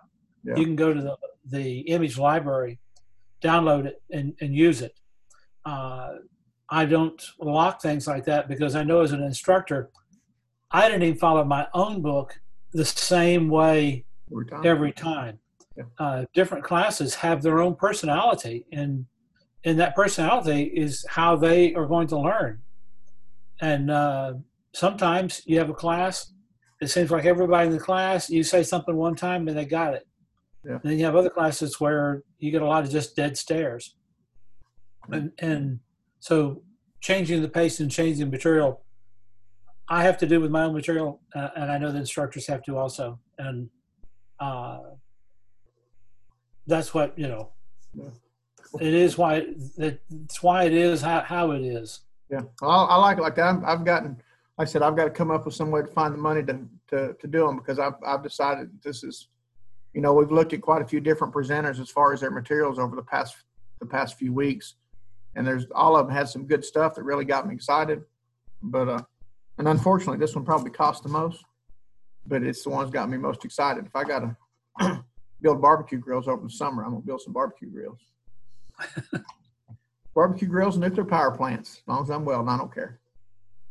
Uh, other thing is, is you know, like in learning by yourself, getting students to interact with each other online. Uh, I've got a, a Moodle website that I set up. I couldn't, I couldn't use our Canvas setup very well, but I don't know about anybody else's experience. But as far as them talking with each other on forums that are they're closed, I didn't get much luck out of it. But I've I've got 40, 42 students out of my 62 that have actually logged in and participated somewhat, but not much, not much peer participation. And that's kind of where I'm at today. No big deal. We'll go go forward, but half of them had logged in the learner management system and uh, and actually done something. And well, 58% of them logged in altogether. But it is known here in our area that nobody's grade's going down and they've known that for a week or so. Actually, some of them known it longer, and some of them are still logged in, which which kind of keeps me, you know, keeps me grinning. That's kind of where I'm at. Anybody else want to share kind of what they've done with their high school, with, with their students in general? How's it going with the online learning?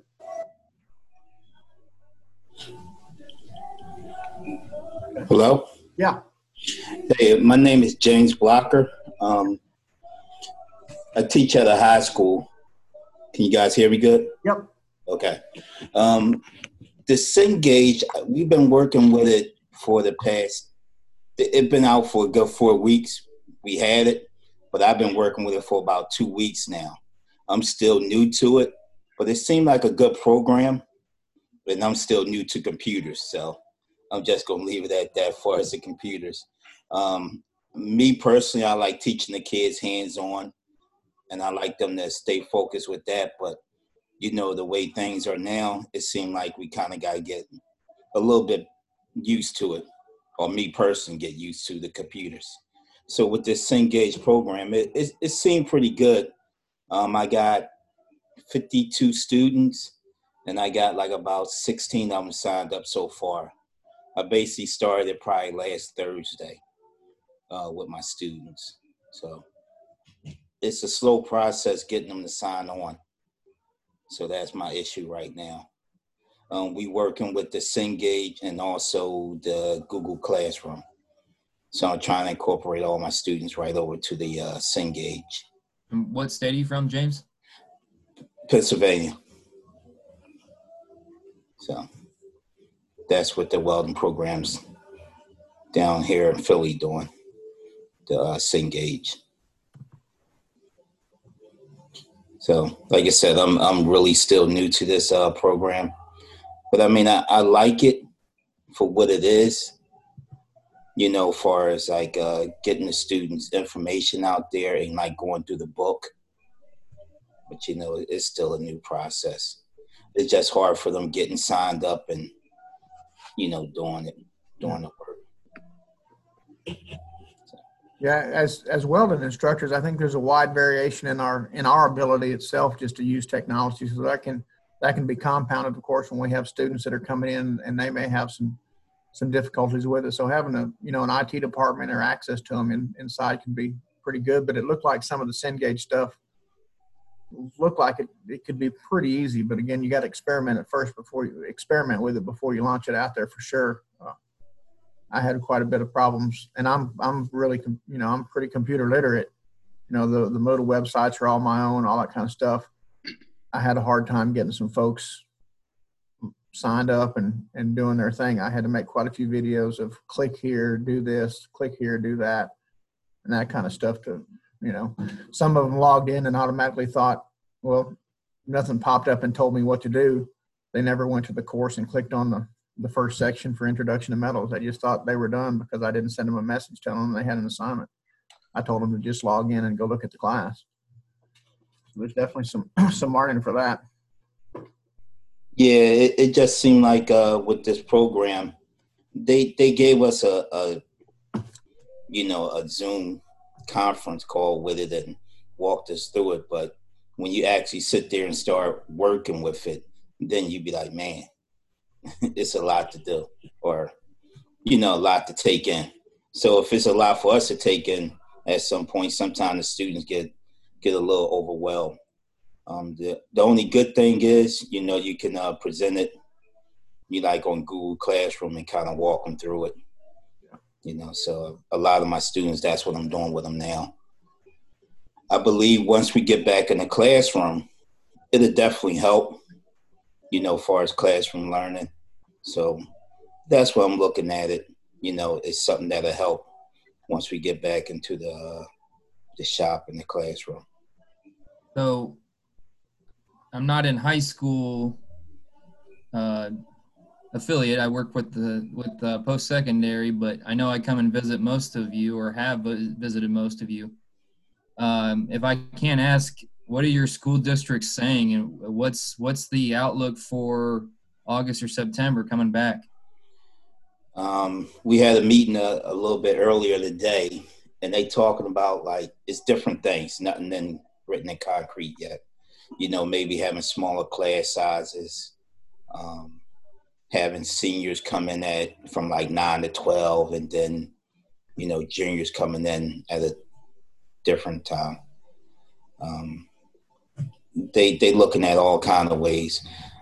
I think they have so many ideals, they don't know which one to go with. Um, and, and sometimes they don't even, I mean, not that they're saying they don't take shops in consideration, but it's just like, you know, that work good for academic teacher doesn't work good for us. So sometimes we gotta, uh, you know, throw our ideals out there. You know, What are they saying in Tennessee, Gerald? Well, like we talked about it today. We had a we had a staff meeting and and nobody's even decided what's going to be done for the fall. But there's a distinct possibility that they'll go. They call it an A/B schedule, where we're just having a certain percentage of students at their ac- at, at their academics classes, which is going to throw them into not as much time during the week. So I can I feel pretty confident that if there's going to be any time cut, it's going to be us. And and I you know I want to talk to the you know, I'd love to have a hold of all the Tennessee Department of Education related with CTE people that I could, and tell them don't do that. Like then when I, you know, when I was in, I was in tenth grade making twice the minimum wage from what I learned in high school. Let's not cut this out. We can teach kids entry level or better welding skills here in high school. Let's not throw that away. You can't get entry level skills in advanced physics in high school. Hey, Gerald, is that CTE conference going on virtually this summer in Tennessee? It is. Matter of fact, yeah, I was gonna, and I was gonna actually try to do a presentation there for the welder testing and certification. But I, I had talked with, uh, I can't remember his name now, but yeah, I think it's gonna all be online. It was gonna be face to face. And I think it's gonna all be online, but I'm gonna, I'm hoping we'll have some breakout rooms and discussions for sure. Is that the state ACTE or is that the national ACTE? That's the state. Because I know the national one's in Nashville this year. Yeah, I think, I think you're right. I think it is. Yes. So it'd be great to do them both, but hey, I'm gonna try to, they'd asked for people to do presentations. I was gonna do one for welding instructors on how to, you know, how to test and certify welders and that kind of stuff. But Yeah, they contacted me about doing one for the national one. did I? What about Indiana, Brad and Kurt? Anybody else? We really Yeah, don't. what- I'm A quick- Illinois.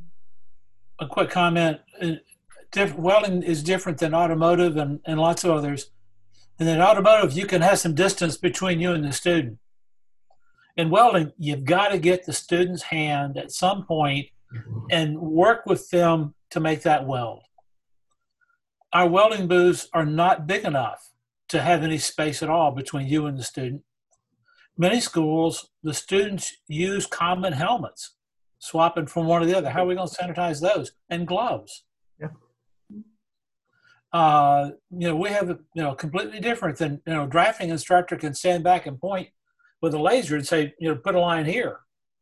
An auto mechanic can say you know you on the starter tighten that top bolt up on the starter, but in in welding we are a unique in, in our skill training and, and requirements, and that's going to be a challenge, and and you there's no way around it. Yeah, we've actually taken all of well, we actually we have a morning and afternoon shift. We've actually taken some of our morning shift because we have a lot more in the morning shift than we do in the afternoon, and taking some of the morning ones and putting the afternoon. Out of our 345 booths, we're actually doing every other booth.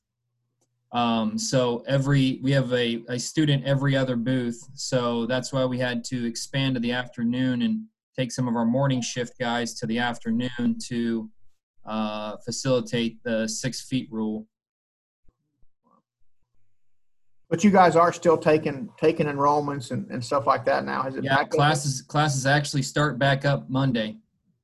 Without, without getting, getting crazy, you know, there's only a few people here. What's, what's the cost for a student to come up there? Let's just Uh, for the structural program, it's eleven four, Okay. and for the ten month program, which is the pipe program, is nineteen even. Okay.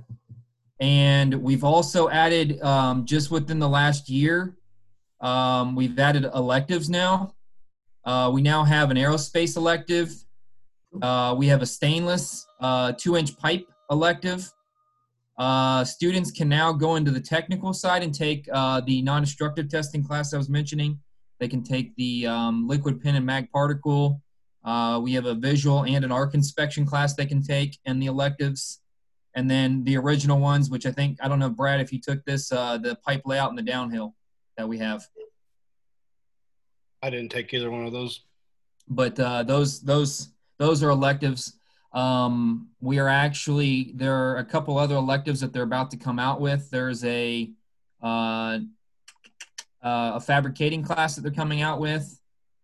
And I'm trying to push for an engine driven welding class, but I'm not sure if that's going to happen yet.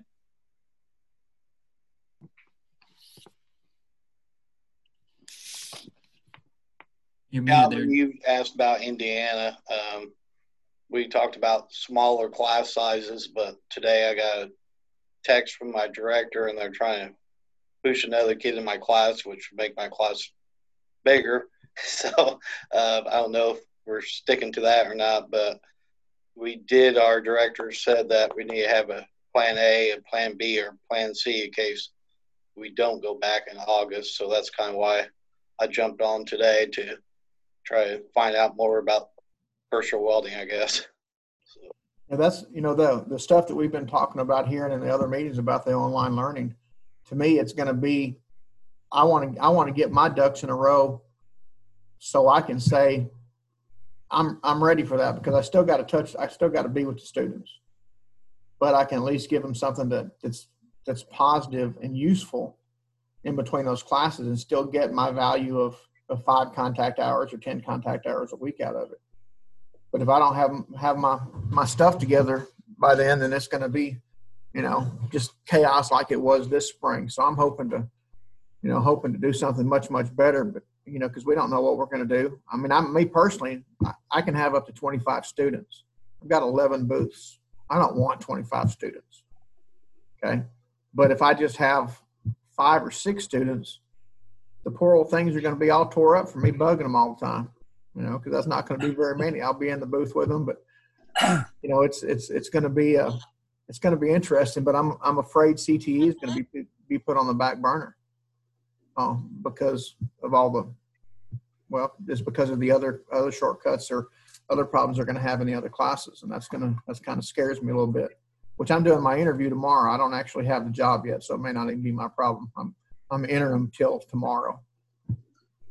And one one of the uh, real issues that I think schools face, and, and we we get nailed with it, is they're reimbursed by the feds in the in the state on contact hours, and if if you cut your class down to eleven from twenty five, you, you're not producing a whole lot of money for the school, and as much as we dis- disagree and and argue with them over it, it's money it's dollars and cents.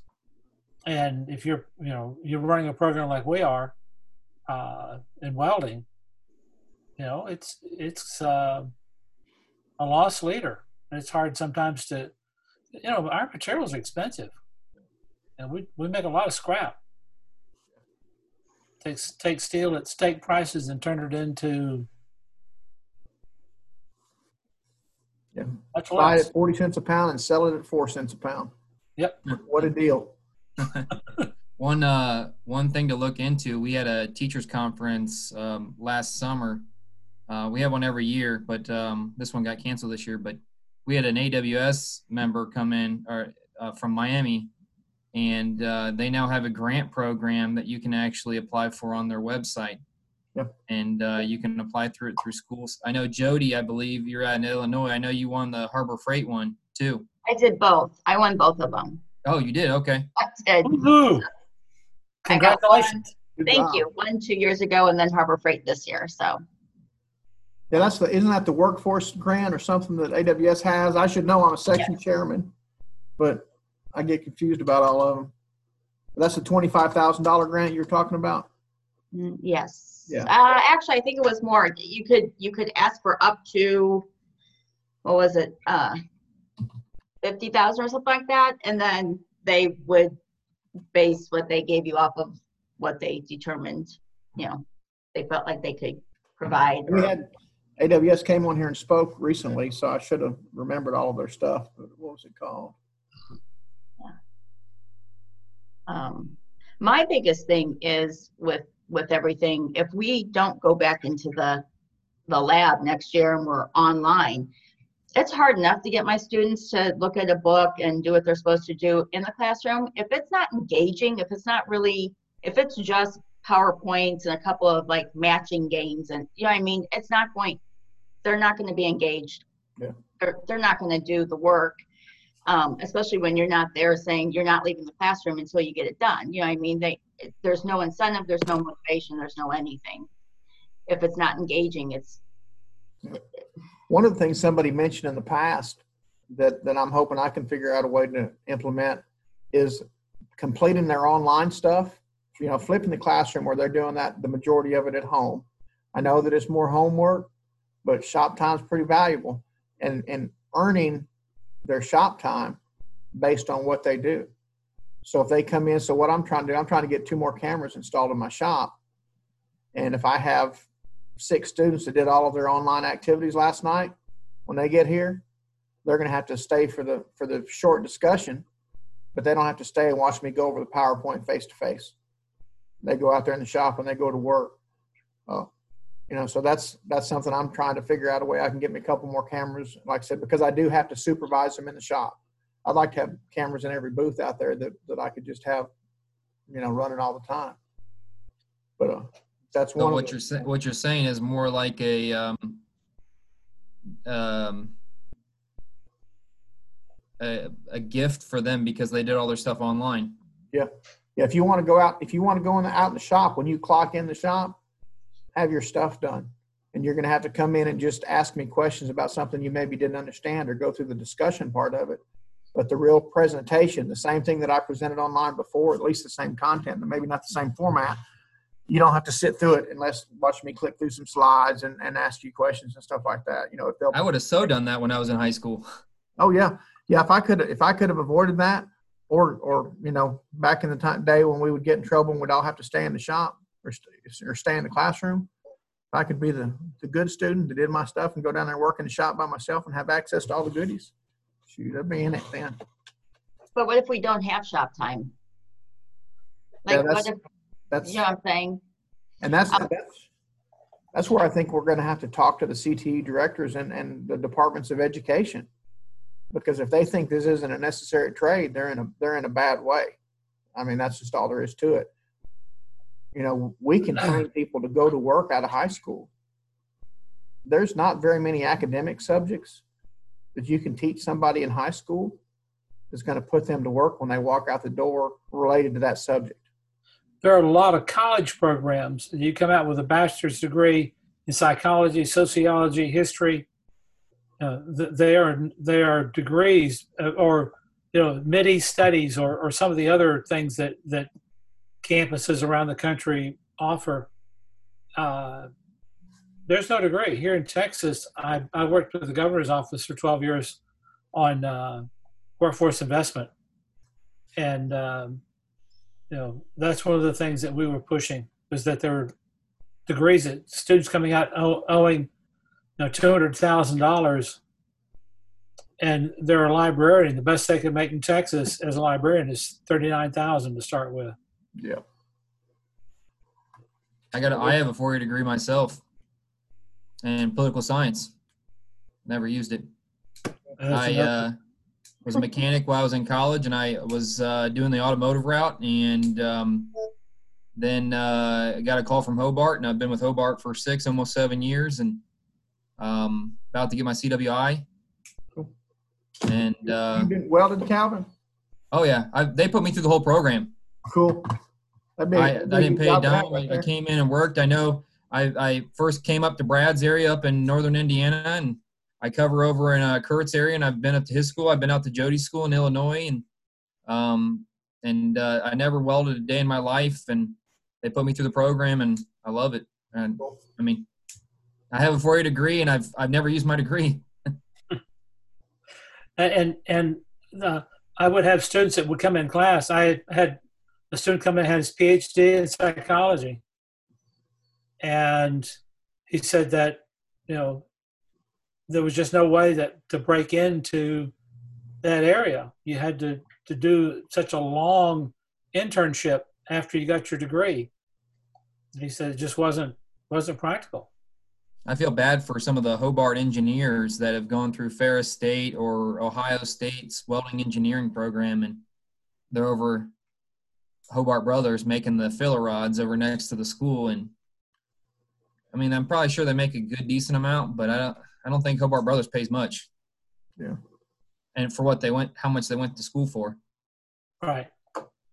Yeah. The when I was working at the governor's office, one of the things that I tried to uh, get instigated, and, and we're looking still looking into it as a state, is that have the students that come out of uh, public education, higher education, whether it's two year or four year school, uh, sign a document that would allow us to look at their salary, their income tax, the first year out and the third year out. Yeah. And if they're not making more money the third year out, then we start defunding those programs. Many Good of them idea. are entrenched college professors. If you've got a degree in, in a trade area or you have a degree in chemistry or biology, you can leave the college, go make money, and come back to the college.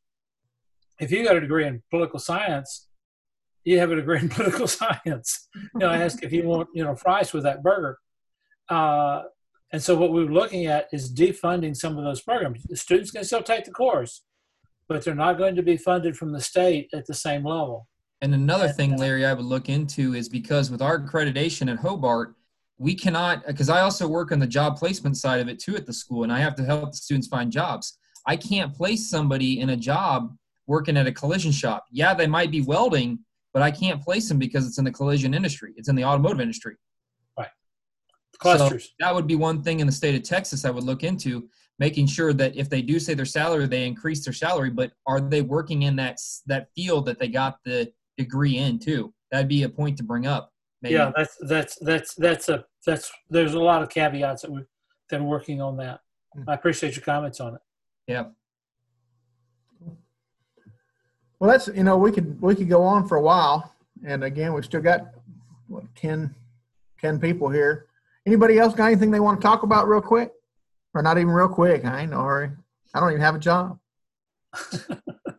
So one of the one of the things that um, I've been trying to figure out is because I'm at a high school, I can I can talk to the state, and they my high school still may not let the kids back in at the beginning of the year. So I mean, regardless, it's not going to matter. I'm going to have to do something online, but I've been thinking about buying some like just small suitcase welders that maybe students who have garages that they could actually weld in or that they could move them around so we could get some welding going while they're at home. Um, has anybody had any thoughts on how they might get some actual welding done while they're?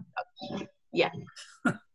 I actually, I actually blend out my, I've got a, I've got a weld, I've got a couple weld machines, but uh, my older, more wore out one, I've loaned out to a student. I did a little demonstration video a few weeks back about TIG welding without TIG welding. I showed, you know, showed that you could put ballpoint pen cartridges in the TIG rig if it's got eighth inch collet and, and presented, hey, if any of my students want a TIG torch to practice with, I'll hook you up. Uh, CK Worldwide, I just opened up the box. They sent me 13 demo torches of different types, so that's pretty cool. You know, they're they're they're not working torches, but uh, you know, I, I put that machine out. But but what I envision in the future, if we can't do this, is is finding some way to to get a centralized location. And I'm thinking about reaching out to business and industry or somewhere like that where kids could maybe get some socially distanced welding time in an industry because we can't cluster up here as easily. I'm, I'm just hoping that doesn't happen, to be honest with you. Yeah, what, to answer your question about uh, welding machines, uh, I talked with uh, a, a group of investors. Uh, they contacted me and I provided them information. I can't be specific on who they are, but what we looked at was uh, flux core machines. You can buy them uh, off the shelf from uh, any of the uh, Lowe's, Home Depot, Harbor Freight for two hundred dollars or so.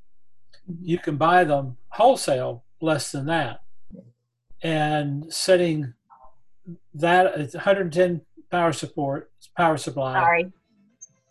And setting that up for uh, students along with training material that would come with it and some on-screen time to, to look at the weld and talk about what's going on.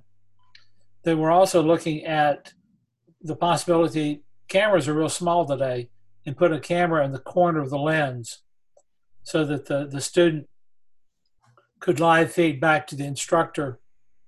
And so you're not standing there looking at them weld, but what you're doing is watching them through the uh, lens and telling them, you know, faster, slower, you know, uh, more, you know, a little more stick out, a little less. Uh, watch the tracking, got some undercut. As, as a way of, of getting some hands on. Their their concern, my concern is you can go this far and that's it. You know, you, you, you can only go so far.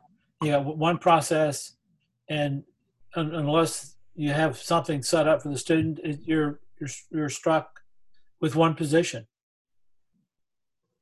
So I don't know where, where they are in that process, trying to put together a, a learning package for marketing. Yeah. But that, that was something that I had some dealings with You know, for beginners, months ago. for for beginners, you know, they can build muscle manual the muscle dexterity without an arc. You know, the arc is not there. And and I like I said, I've talked about it before, but my the first thing my students, my first semester students ever do is TIG weld aluminum.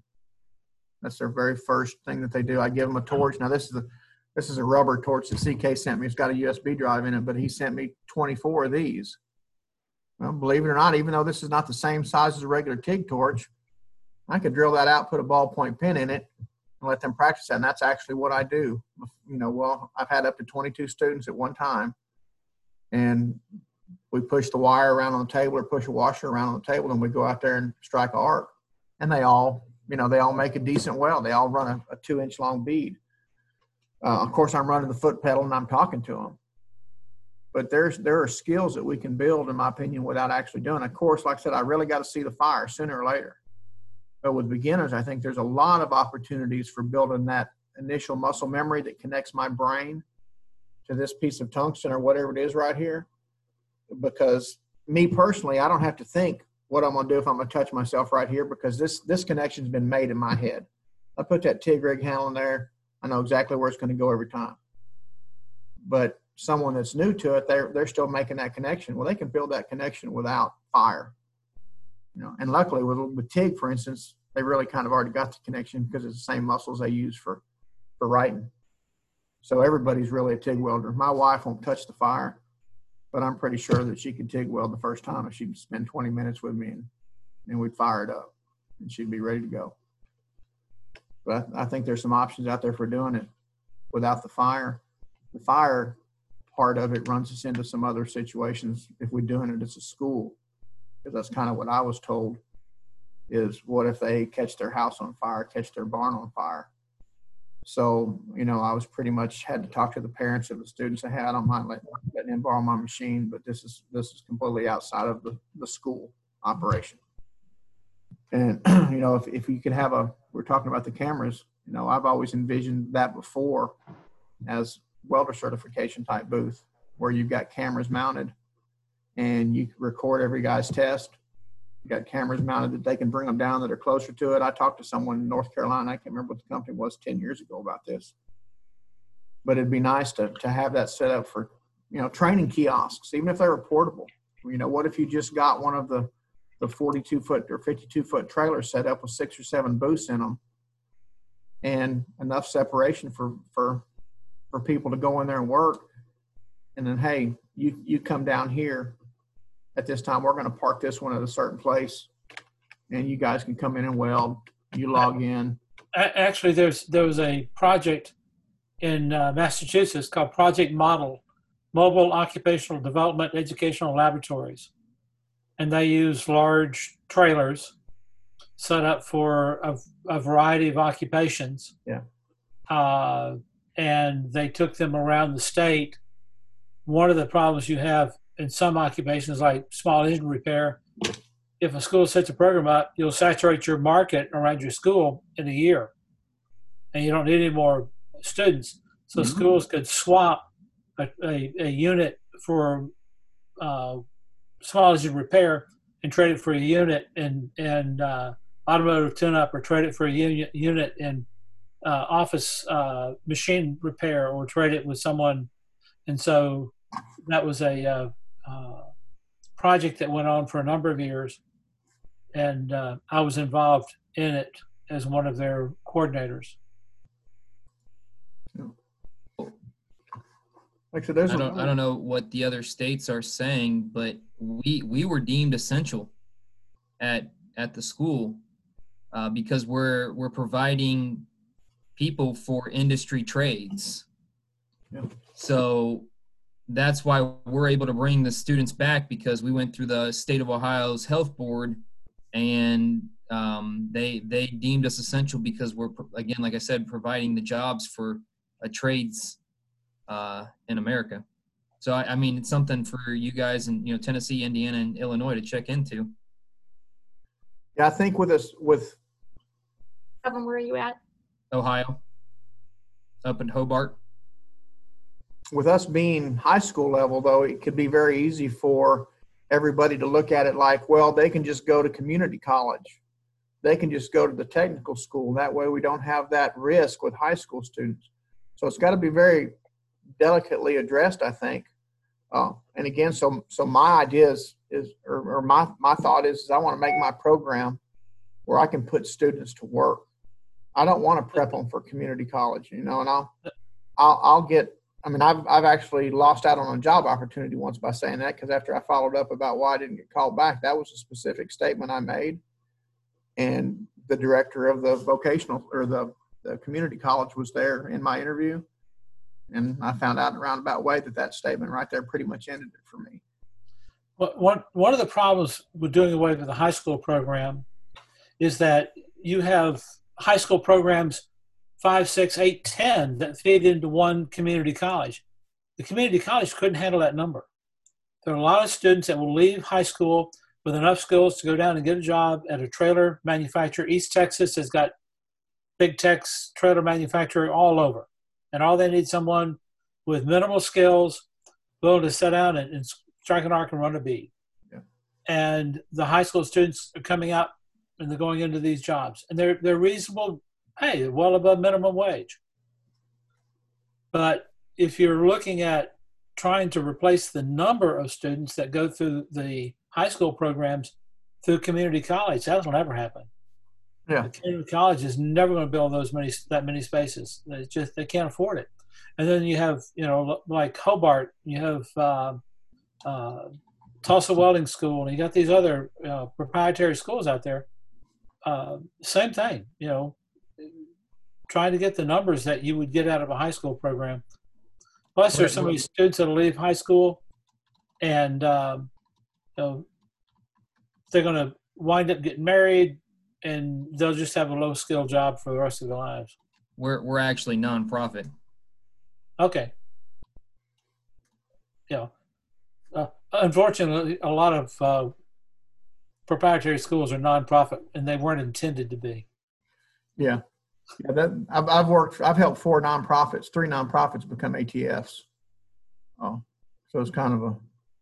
Again, it's it's a it's a it's a tricky thing as far as how the money is handled. Uh, It doesn't it doesn't mean we're all all poor and broke. It just means we've spread our money out different than a than a business would. That's that's kind of. If I had if I had the money, Lord, to make Gerald Austin a nonprofit, I'd be on it because it opens up so many opportunities for me to get me some of that free money. I'm, I'm a senior executive board member of a nonprofit. We operate a million and a half budget annually, and um, I'm secretary to the corporation and senior executive board member. So, yeah, I'm very familiar with how that works. And It's all about accounting. Well, you look at AWS. They're not on here right now, but you know their CEO. He's doing all right. You know, and a, a lot of other people along that line. Nothing wrong with that. It, it is what it is. Gerald, can you put us up so we have a collage instead of just a couple people on the corner? Oh, you should you should be able to. There's only uh there's only eight people here, but there should be an icon on your desktop. I, I do. Shows us all. And then, let me see here if I can, It should, if you go up to where the window screens are for whoever's talking at the top, there should be like a line, a bigger box, and then two boxes on top of each other. Then there's one that has like nine boxes in it. Click on the nine boxes and you'll see everybody's face. yeah, and then you can just drag that and make it bigger. Uh, I did, and I all the way through. I had four people, uh, so my system was not handling anymore. Now I have five, Okay. uh, six. Yeah, actually, there's a couple folks that got their, they don't have their camera on. Right, I I see that. You know, I, I use Zoom with my Sunday school class and and uh, use it with my my family. We're scattered across the country, and we get together on on Zoom. Yeah. So that's what's so frustrating that I couldn't get on Zoom through uh, Firefox. I do that on a regular basis every Sunday. Uh, I just, I, I got an email from Zoom, as a matter of fact, this morning saying Mark, uh, May the 9th, they're changing their requirements for passwords and some other things and other security issues. But it looks like that their, their automatic link will still work, like the one that I put in there. but there won't be any meeting ideas, meeting IDs that you can send out that don't have a password. Yeah. Yeah, I saw I saw that they're updating on the news uh, that they're updating their security so, uh, software. And there are other platforms that have come online in the last month Yeah. that rival Zoom. Yeah, there's there's there's in the Moodle site, for instance, I've got direct access to one called Big Blue Button. I can set it up on my server, and, and it's just you know it's completely internal. They've got to actually be logged into Moodle for it to work. All right. Well, uh, if anybody's interested, I can show them what this is right here. This is just one of the tools for creating some HTML5 content, but it's it's pretty long and involved. But if somebody's, you know, there's only a few people here, but this is one of their tools for doing a drag and drop into a category. So here's a category here. Here's the different processes I put in here.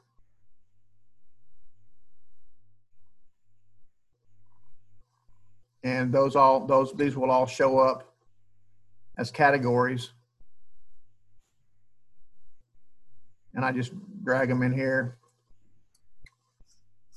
Of course, this is just something I threw together to give a give my students something that had my flair on it that was over a over a video that I'd made for them, just talking about different stuff. But again, it goes together. The good thing about it is, is, is with that tool, I can make a, a standalone file that I can put on a USB drive and send it to them. Or I could make it a web page where they could go to it and see it online externally. Now, with those two methods, I don't get a grade back from them, other than if they if I put a grade screen on the end of it, or I have them do the check answers. You know, it'll show what they've what they've got, but unless I put them all in there, does so. So it doesn't tie to my grade book and my LMS, but I can also export it as a as a SCORM object with just one different click of the button and upload it right into my learning management system and then have it talk to the grade book. So that's you know that's that's one of the the many tools that are out there. There's too many of them to even talk about, but that this one's free. Bad part about it is you've got to actually install it on a on a web server somewhere, but your school can do that. And there's a whole lot of different, you know, types of exercises you can make besides just the drag and drop. You can do regular quiz questions. You can do an interactive video where the video pauses and then and then a, a question will pop up, that kind of stuff. But it's a and it's older it's older technology, but it will publish the things to uh, you know other learning management systems without the SCORM works across the board. Again, with Canvas, it's kind of hard if you don't have that set up by your administrator. And there's there's many more of them, but this is one I just got I, the weldertraining.org website. I was able to install this on my website. It literally took five minutes. Okay, and that was through my. I've got a, a hosting plan I paid twenty bucks a month for, and it was literally, you know, clicking a few buttons here and there, and boom, it was on. So it's not it's not rocket science for the most part. You know, so you can add add different categories, and you can add different objects within those categories. Uh, let's see if I had one that was.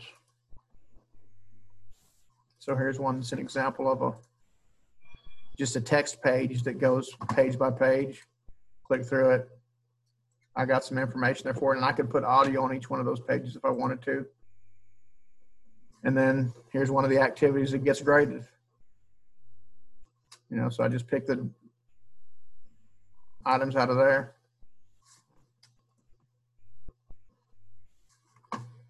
Hit the check button. And then it records it to the log sheet, and I could also put feedback on there, but you can see they all turn green, so we know that they're they're good. But anyway, so that's one of the one of the other things that's kind of nice about it. Well, I don't have I'm not logged into Moodle, but I can also put hyperlinks on the words that are in there, so my Moodle glossary would pop up because I've got tensile strength put in there in my glossary in Moodle, so it'd pop up and give them a deeper deeper definition of a term, stuff like that. So it's, or put a, an external link to another web, website, the Wikimedia for brittle fracture. Anyway, there's tons of, if you know somebody that's having, that's struggling with wanting to create their own content, I'm not an expert in it, but I, I can maybe help them out. You know, I've used, in the last three months, I've used about eight different tools, trying them out. And in the past, you know, past 10 years, I've used one or two. Bad part about those is they're paid for. You know, they're not cheap. Have we had anybody from Miller talk about Miller Open Books? Yeah, any yeah, any y'all curious about Miller Open Book? It's it's if you haven't seen it, how many folks have got on here still? I'm using it. Okay. Anybody that hasn't used it at all that's kind of I put it out there. The kids ain't doing much with it. I was gonna say, I started to make an account this year and just right before we got sent home. Haven't gotten it quite finished up yet. Would you want me to get a hold of somebody at Miller and see if they'll come We and did, talk we did about one, we did, uh, we did one of our first meetings. We had Miller come on and, and do an open book presentation, but I always do it again. And one of these days I'll make a video kind of going through it. But, but if you haven't used it, the nice thing about it, in my opinion, is the content is very well made. The thing that I don't like about it, this is just my opinion, is within this learning management system, there's no way for me to add anything that's my personal touch. Okay. This is just so this would be the same as me saying, here, go read this book. And boom, they come back miraculously knowledgeable in all things welding. Did they need me? I, which I still I still do that with them. I've got students that are interested in it and I make it a side assignment. You know, if you want some extra credit, you go do this, or if you're having trouble with this, you go do that. So there's you know, there's some value in it, but I, I don't want that as my sole online learning management system because I can't add anything to it. I can't even upload a video that says, "Hey, how y'all doing today? I hope y'all are doing good. Hope you're excited about as welding as I am." And customizing material for me as an author is really important, and that's one of the reasons I leave things open. If there's only one opinion, there'll only be one book in the library, mine. There, there's just lots of opinions, and there's lots of ways of doing something. You sound like uh, Wikipedia we've for all the heard right way, wrong way, the boss's way. But but you know, how do you, how do you teach someone to, to strike an arc? Yeah. Your technique, my technique will differ, but the analogy the analogy I use is your preacher and my preacher talk out of the same book.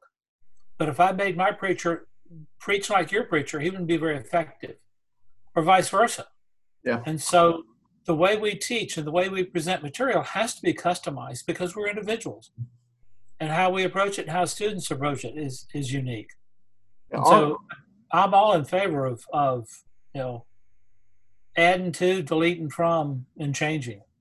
That's that's one of the things that you know one of the things I'd envisioned years ago when I was a, a welding geek, wishing I was a welding teacher full time, was having a repository of information that people could use and share. No, and I think we've talked about in the past meetings the uh, the skillscommons.org got some got some nice stuff. But a lot of that stuff they've got on there is com- is copyrighted. But I'd like to have like the good thing about the the Xerte thing that I've got right here. I can I can share that whole entire object where it can be edited by somebody else, or they could actually I could give them an account on my this website. they can log in and we can work on projects collaboratively. You know, so there's there's there's so many. You know, I put a post on the AWS forum. I don't know how many y'all are forum members. I don't know the, whether anybody followed up about it, but it was about sharing content. And you know, if anybody else is creating content, because I'm a I'm a I'm a shade tree mechanic at this stuff. Okay, it's all just because of my interest and not because I've been trained to create content, but I want to make my own.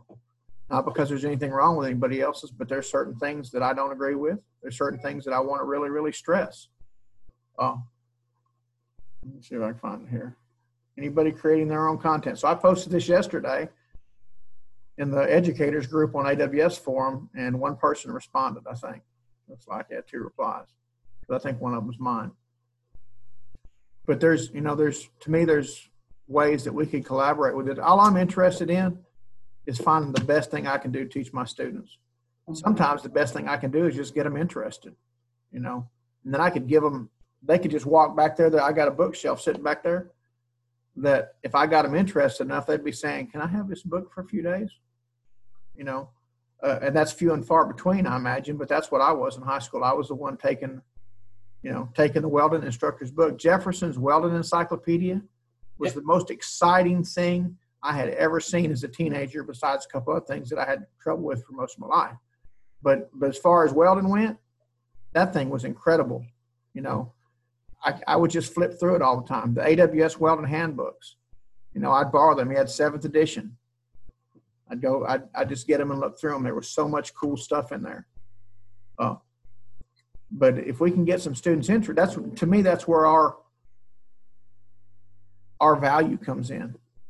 Is But- helping. What, what, you, you, all of that is great, but you can't replace ARC one time. Oh no, no. I mean I, that's that's part of that. That's even where the student going to watch a YouTube video is useless compared to me going out there and grabbing their hands and and and letting them feel every time that 7018 touches the edge of that T joint, and me telling them you've got to keep the arc this closer, it's going to undercut.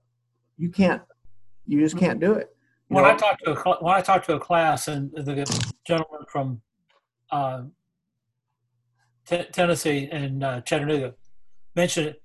One of the things they say is if you were told before you signed up for welding that there's going to be a piece of red hot metal land in your elbow, your ear, go down your shirt, and you're not going to break the arc, how many of you would have said I was crazy? Now, how many has had that happen today? Oh, yeah. and yeah and there's there's there's there's no you know you can do anything in the world about talking about and t- talking and, and showing and demonstrating and everything but until that student has that piece of metal that hot piece of metal and and i come home from from class and i'll double tap the salt shaker on the table before i pick it up just you know, you know make sure that it's not hot Yeah. you just get used to it. And as a welder, you get used to it. But the only way the student gets used to it is reaching over and picking up that piece of metal that was glowing two seconds ago and putting it down real quick because they didn't look at it that badly. Real quick So- story on that. When I was in high school, we only had two TIG machines. I welded two pieces or three pieces of aluminum one inch schedule 80 pipe together. And there was only one or two of us that got to TIG weld aluminum. Well, I got done with it, and there was another student there watching me. And he didn't see that it was glowing red. And he reached down and grabbed that piece of aluminum. I was actually building it it made it into a dog looking shape. But anyway, he grabbed that thing and it split his hand open like a baked potato right where his seam was that quick. And he looked at it. He said, That didn't even hurt. Yeah. Three days later, it was hurting, but it split it open. Yeah. So when I went to when I went to high school, we only had stick welding. Y'all just got electricity then and stuff, didn't you? That's right. Just barely had light bulbs, and and gas welding. Uh, You had the I first remember machine. my first experience with wire welding. Both feet, it was a uh, constant current machine, not constant potential, and you control the wire feed and the current with your feet. Oh wow! All right, and you had wire, and the wire came out. It, I swear it was an eighth of an inch. It wasn't quite that big, but you carried a, a, a molten weld pool, and you started on a scrap plate. Pop, pop, pop, pop, pop, pop, pop, pop, and then you'd move over to your well joint. Oh, that's cool. That'd be kind of neat to do that though. That'd give you some, if you could get everything working, that'd give you some versatility. If I could control my wire feed speed and my voltage at the, at the drop of a, of a hat. Of course, doing it with your feet might be a little funky, but Oh, it was. Huh. All right. Well, I've probably run run on for long enough. Anybody anybody want to see anything, do anything? Anybody got any questions? And uh, we can What? sit here and talk. I can sit here and talk for a while. So, oh i- If I didn't want people to call me, I wouldn't give them my phone number. yeah, yeah. When I when I send the, I'm hoping I'll actually get this video uploaded and and the, the chat post and all that kind of stuff up there and some follow up with it. But we'll you know we'll do another one next week. And again, we can sit here and sit here and talk for quite a while. How many folks is here now? I was late coming on. Did you guys exchange that information at the beginning or? Some of it is in the chat box. Uh, if you, uh, when you filled out the registration form, if you filled out the, the Eventbrite one, there was a question about whether you wanted your email address shared or not. People that mark no, I won't be sending them out, but I will send out a video or a, an email with everybody's email address that did not mark no. And it'll be in the regular CC block, so you'll be able to see it. And, and my email address is just like my name. It's larry at jeffus.org. Okay. But there, there should be some information in the chat, in the, the chat box of different things that maybe some folks have talked about. I don't know how many, you can actually chat, you know, to each other without me seeing what's even on there. Yeah, I don't know how to do the private, but go ahead. Yeah, you just hit that drop, there's like a drop down list there that's got everybody's name in it that's here. Oh. And you can do it like click that. on the, ch- put the mine in chat here. box there and then click who you want to send a message to and you click the name and Jody, send me an e- send me an email and I'll send you all my contact stuff. Oh, I was just putting mine in because I don't care if you guys all have it. So there you hmm. go. The, the meetings, like I said, and I, and I never, sometimes I don't get around to it. I'll typically post them on that weldinginstructors.org website and they'll go to the top. And, uh, you know, it'll say how to register, click on the event, Eventbrite, that kind of stuff. I won't, I don't post the Zoom meeting just because I don't want to monitor everybody clicking it and coming in here within public. Whereas the one with Weld-Ed, they put it on their Facebook site and their Facebook site is closed. So it's not out there in the general, general public. But if you want to go check theirs out tomorrow, I think I posted it earlier. I thought, didn't I? I, I, I believe you did, or Yeah. I've got it from somewhere. Yeah, if you scroll up, that's going to be theirs tomorrow at 1 p.m. Uh, those guys do a pretty good job, you know, a little bit more structured than I am, and they probably don't run their mouth as much as I do. And I think they've got some stuff on some on some drawings, uh, doing some fab work or something like that tomorrow. And then I'll I'll send out an email to everybody that you know was at this meeting and announce when the one is next week. But it'll be next Wednesday sometime hopefully I'll have it straight in my mind before I send it out. I'm waiting for the for the confirmation from when our next staff meeting is before I do anything. But if y'all don't mind, there was a feedback form. You know, again, I meant to mention it also, but I'm gonna put a link in it. If you've got anything that you can you can tell me to do these better, I'm all for it. You know, I'm just kind of did this off the seat of my pants.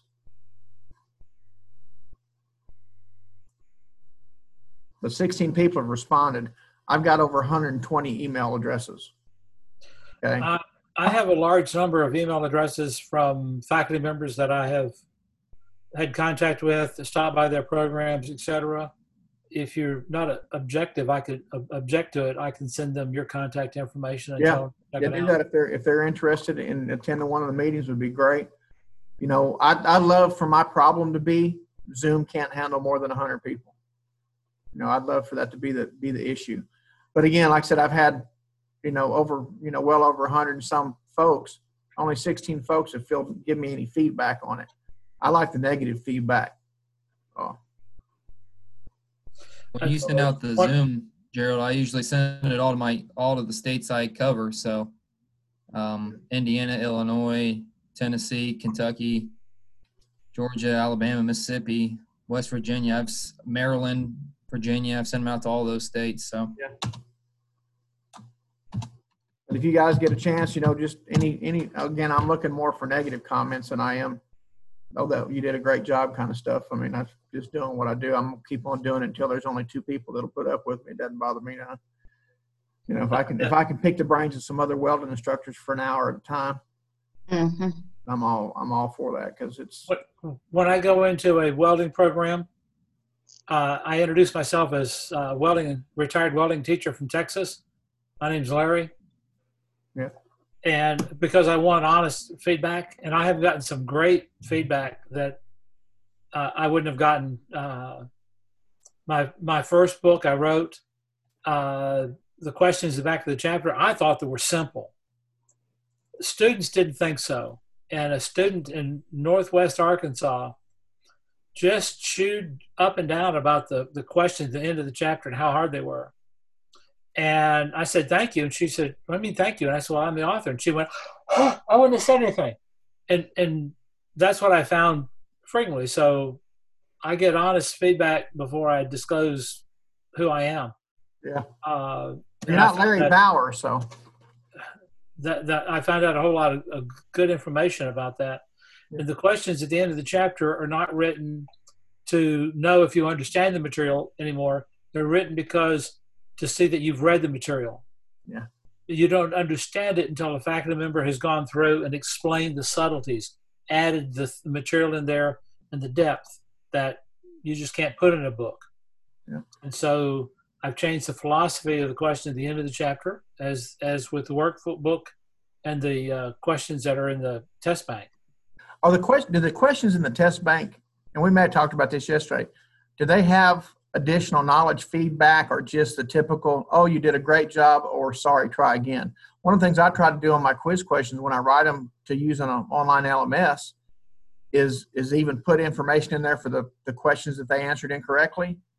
That the, sim- the simulator has question has if you pick the wrong answer, uh, it'll tell you that this is wrong and this is why. Uh, not initially, you get another try at it. You get you know, then it'll come back and tell you. Yeah. I did a I did a well, CWI like I said a flipped classroom where I, we met face to face, but I would put some kind of feedback in many of the questions that would either even if they got it right, it would bump them up to go look at something on the next level or confirm what they you know why that's true kind of thing. And, and you and I talked yesterday about how important it is. No matter how bad the weld is, the student hands you, you got to find something on. Then you can go. See that spot right there? That's perfect. Yeah. Now this over here, you can lose a little work with. Yeah. Uh, if everything you give them back is negative, then you'll lose them.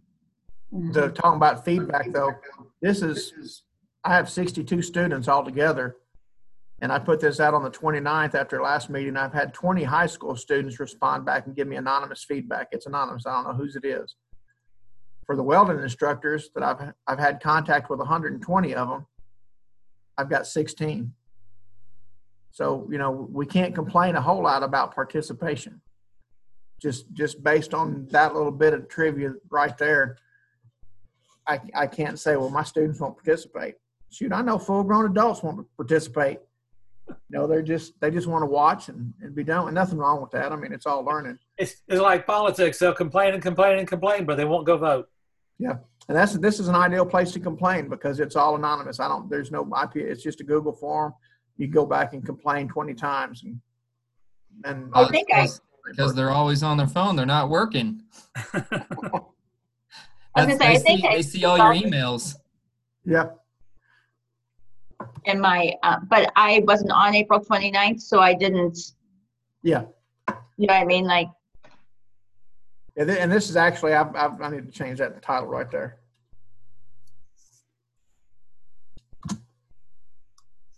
Yeah, so it's just going to be cumulative. So if you, you know, you log in and, or, or you don't have to log in, you just click on the form again and do something, and it'll come out in the email.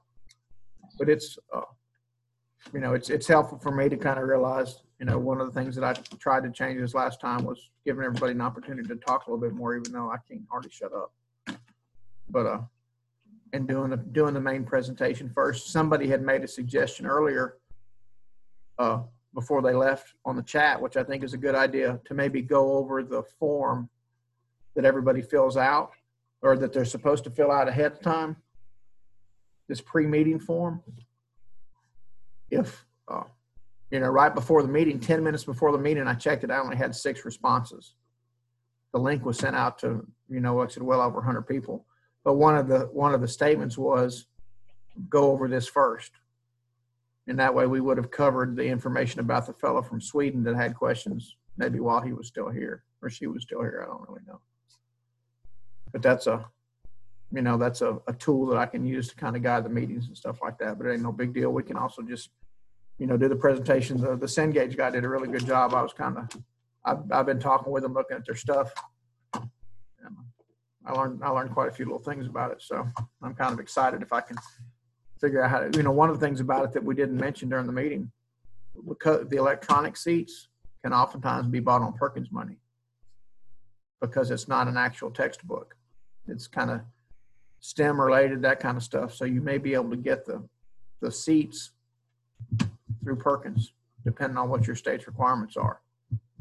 So I'm kind of, you know, my, my primary goal with teaching my students really isn't about the academic part of it. I mean, it's important and I want to get it in there and I want my students to be the smartest welders that they've ever come out of a 12th grade shop. But I want them to also be able to weld better than anybody else too. So um, that's going to be where the majority of the focus is. If I can get them doing, doing some online book stuff, you know, then I want them to do it. One of the things I've mentioned before, and like I said, some of y'all may have heard it, you know, I had a job at a maintenance in a paper mill and it was thirty-eight seventy-five an hour. I had to answer a hundred and fifty question test before I got to my first interview with five different people. It was, it was a group of five people. So I tell my students that I said, you know, this, this book knowledge, you know, we can, we can scoff at it, but can also come in handy someday. But again, when I've made my, my best money as a, as a tube welder, they didn't care about what was between my ears. They wanted to know about my hand-eye coordination. Amen.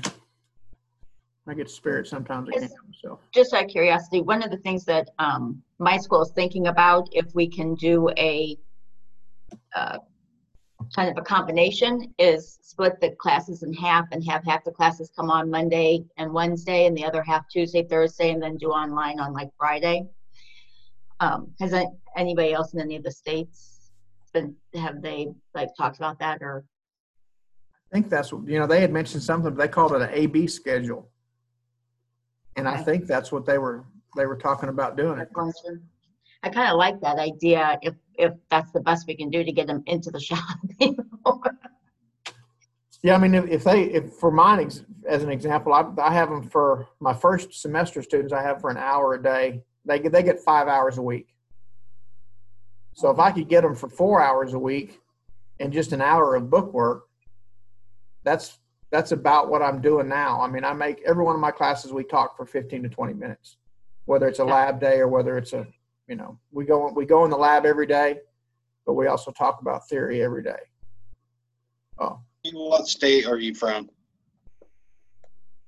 I'm from Jody. Jody. Oh, Illinois. Illinois.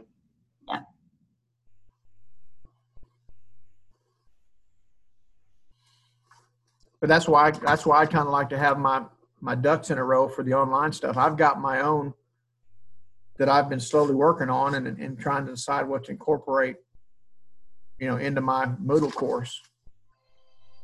And there's a whole lot of different options out there. But the the Cengage has got me the most excited for two reasons. One of them is because I can actually add content to what they've got, or I can incorporate it into mine. And then the other thing is the fact that our, our TCATs, the Tennessee College of Applied Technology, which has a night class here, that's their same book. So uh, the welding instructor here, you know, he teaches out of that book. If my students were already familiar with it when they got there, then they're going to get to spend more lab time.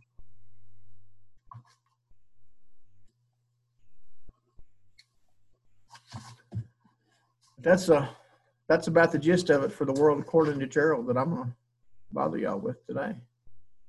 But like I said, I could stay here and talk for.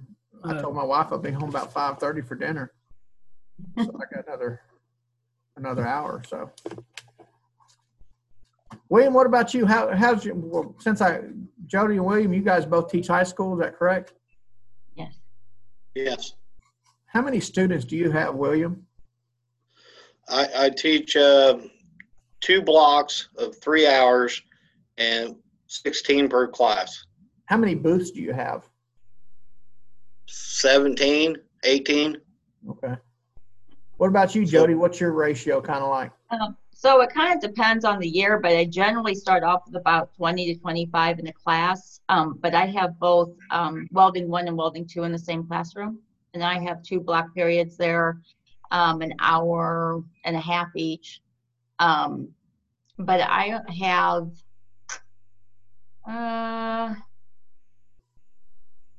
12 booths. That's, that's what, what I've got.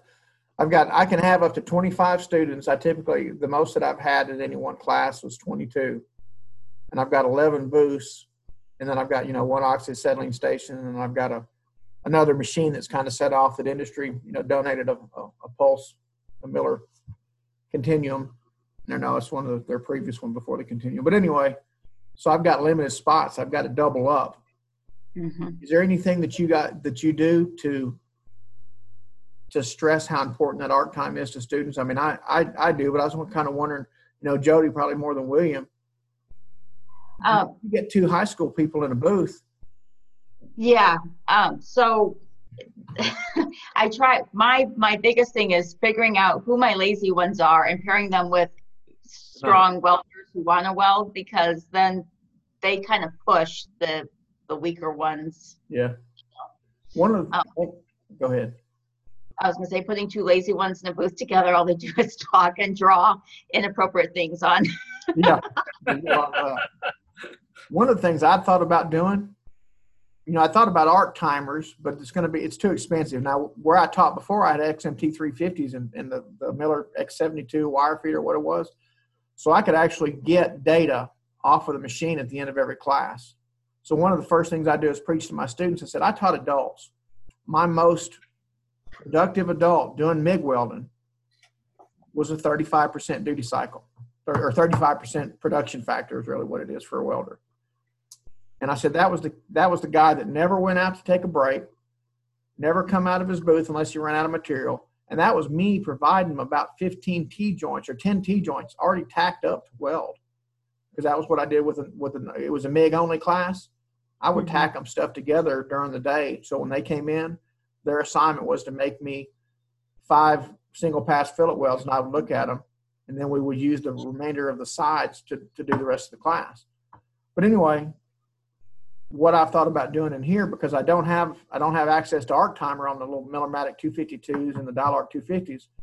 Putting a light sensor in there and, and wiring it up with what's called an Arduino, which is a little microcontroller that can be programmed to do different things. And one of those things could be to just recognize the bright light and maybe have it set up where, or put cameras in the booth at X thousand dollars a pop, but have it set up to where it would, would monitor how much arc light time there was in each booth and see who the winner of the day was and who the loser of the day was. A suggestion. to really respond good to competition. Even the ones that weren't good welders, I've had maybe one out of a group of 20 say, I, I'm not comfortable doing this. I don't want to put my weld up here on the table and have everybody grade it. And I, I they're anonymous anyway. I said, well, we, we just go over everybody's and you'll see where yours goes. Gerald? Yeah. Uh, one of the things that, that I did, I used an induction coil around one of the leads. Yeah. Put that to a relay.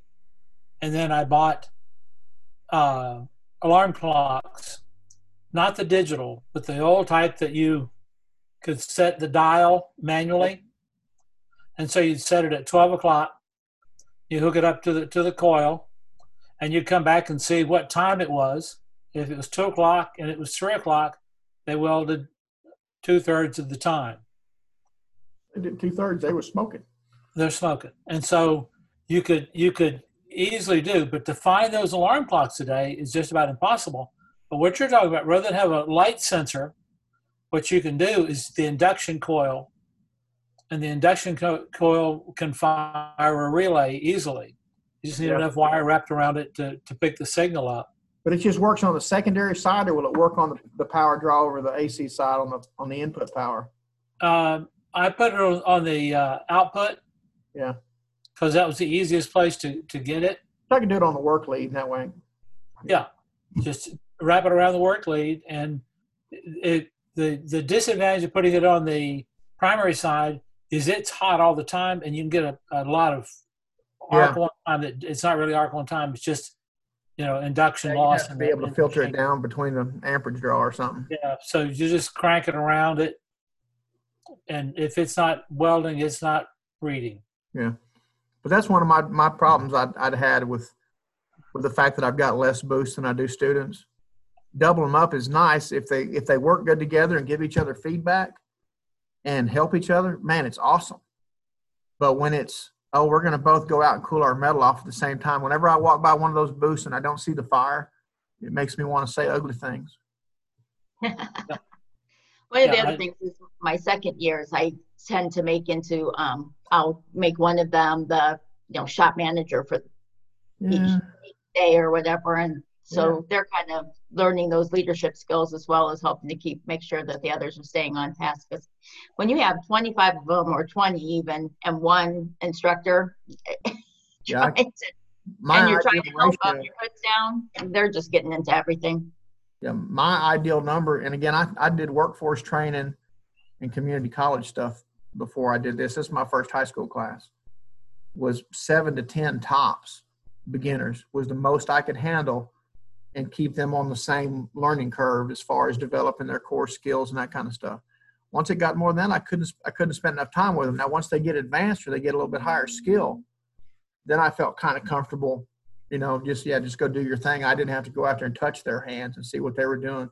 We could communicate enough to where when they did, they they brought me a weld and showed it to me. We could talk about it. But in the beginning, my my and I've told my students this and, and adults.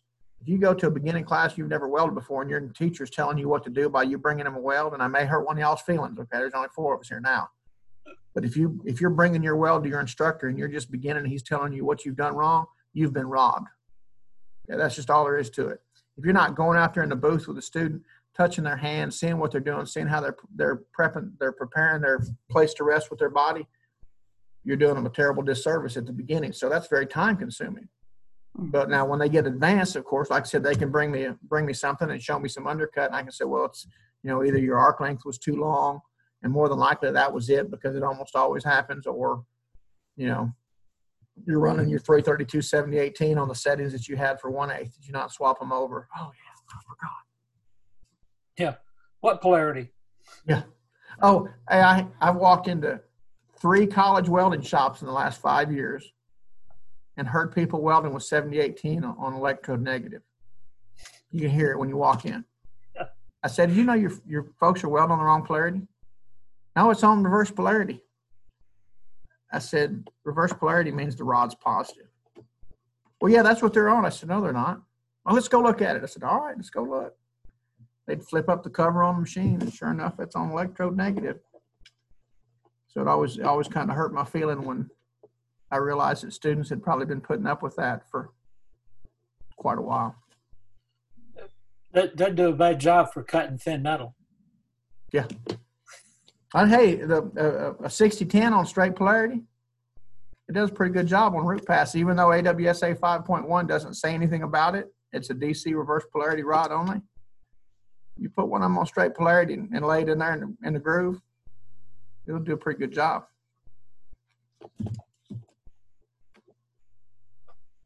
Uh, well, I'm getting to a point where I have another meeting coming up. Yeah. Yeah. I actually, had another meeting come up a little while ago.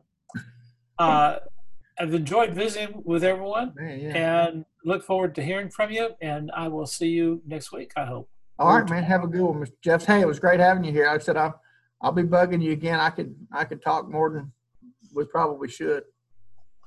Uh, I, one of the things that I've really had a problem with with AWS, and I just finished a book for them, um, Fundamentals of Welding. And uh, one of the problems I had is I said, they said, welding teachers, they're all energetic, they're all this. I said, no, they're not. The ones that come to your courses, the one that come and talk with you, they're the good instructors.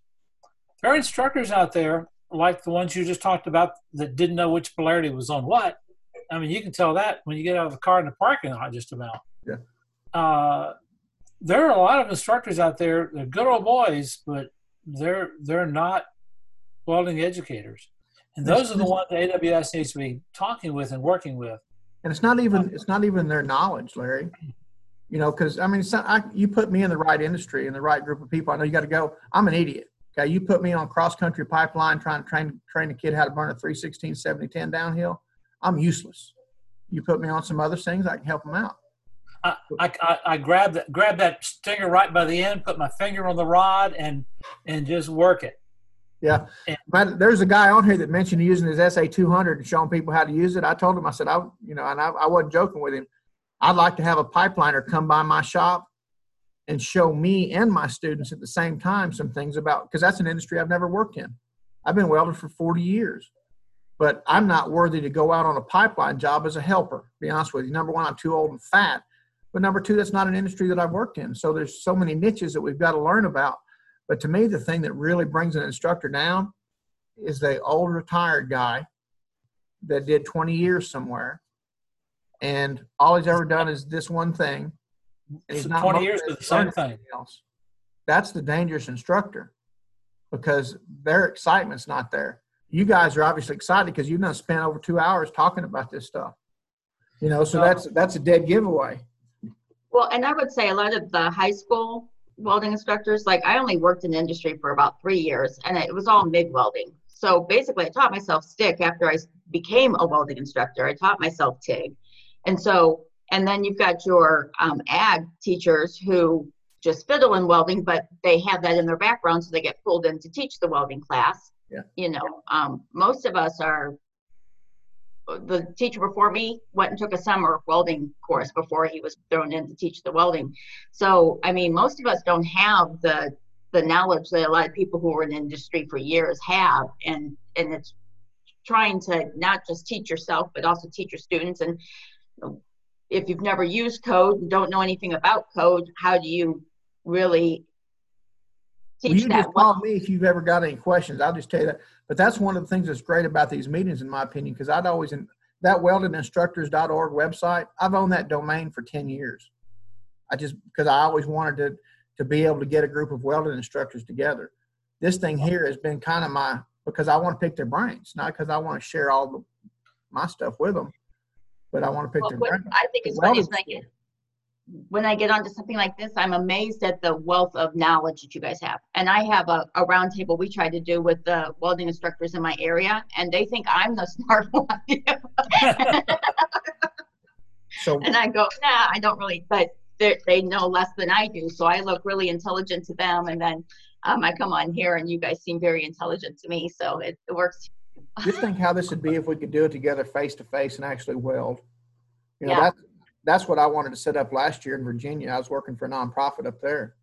But I'd love to do that this year sometime where we actually got together and met at a shop. We did some of the, the regular talking stuff about the theory or whatever it may be about how we do things. But also go out there and, you know, the one guy that's a, a, a jam up Schedule 10 stainless steel welder, let him go out there and, and show you how to walk a cup.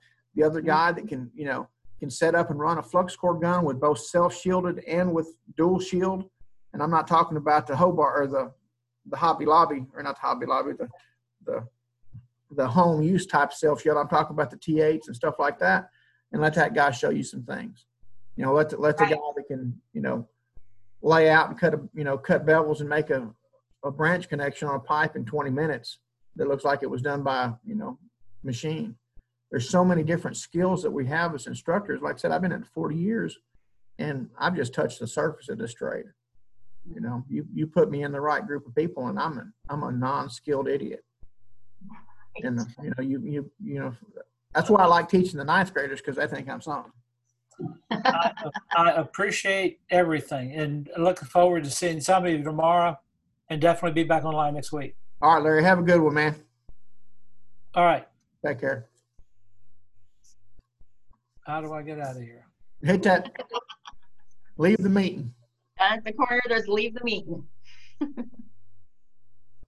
so move your mouse. Down the bottom corner. Yeah, wait. And Right. bottom corner. I don't have anything on the right corner. Well, they, Did you they move your mouse? that on a Mac.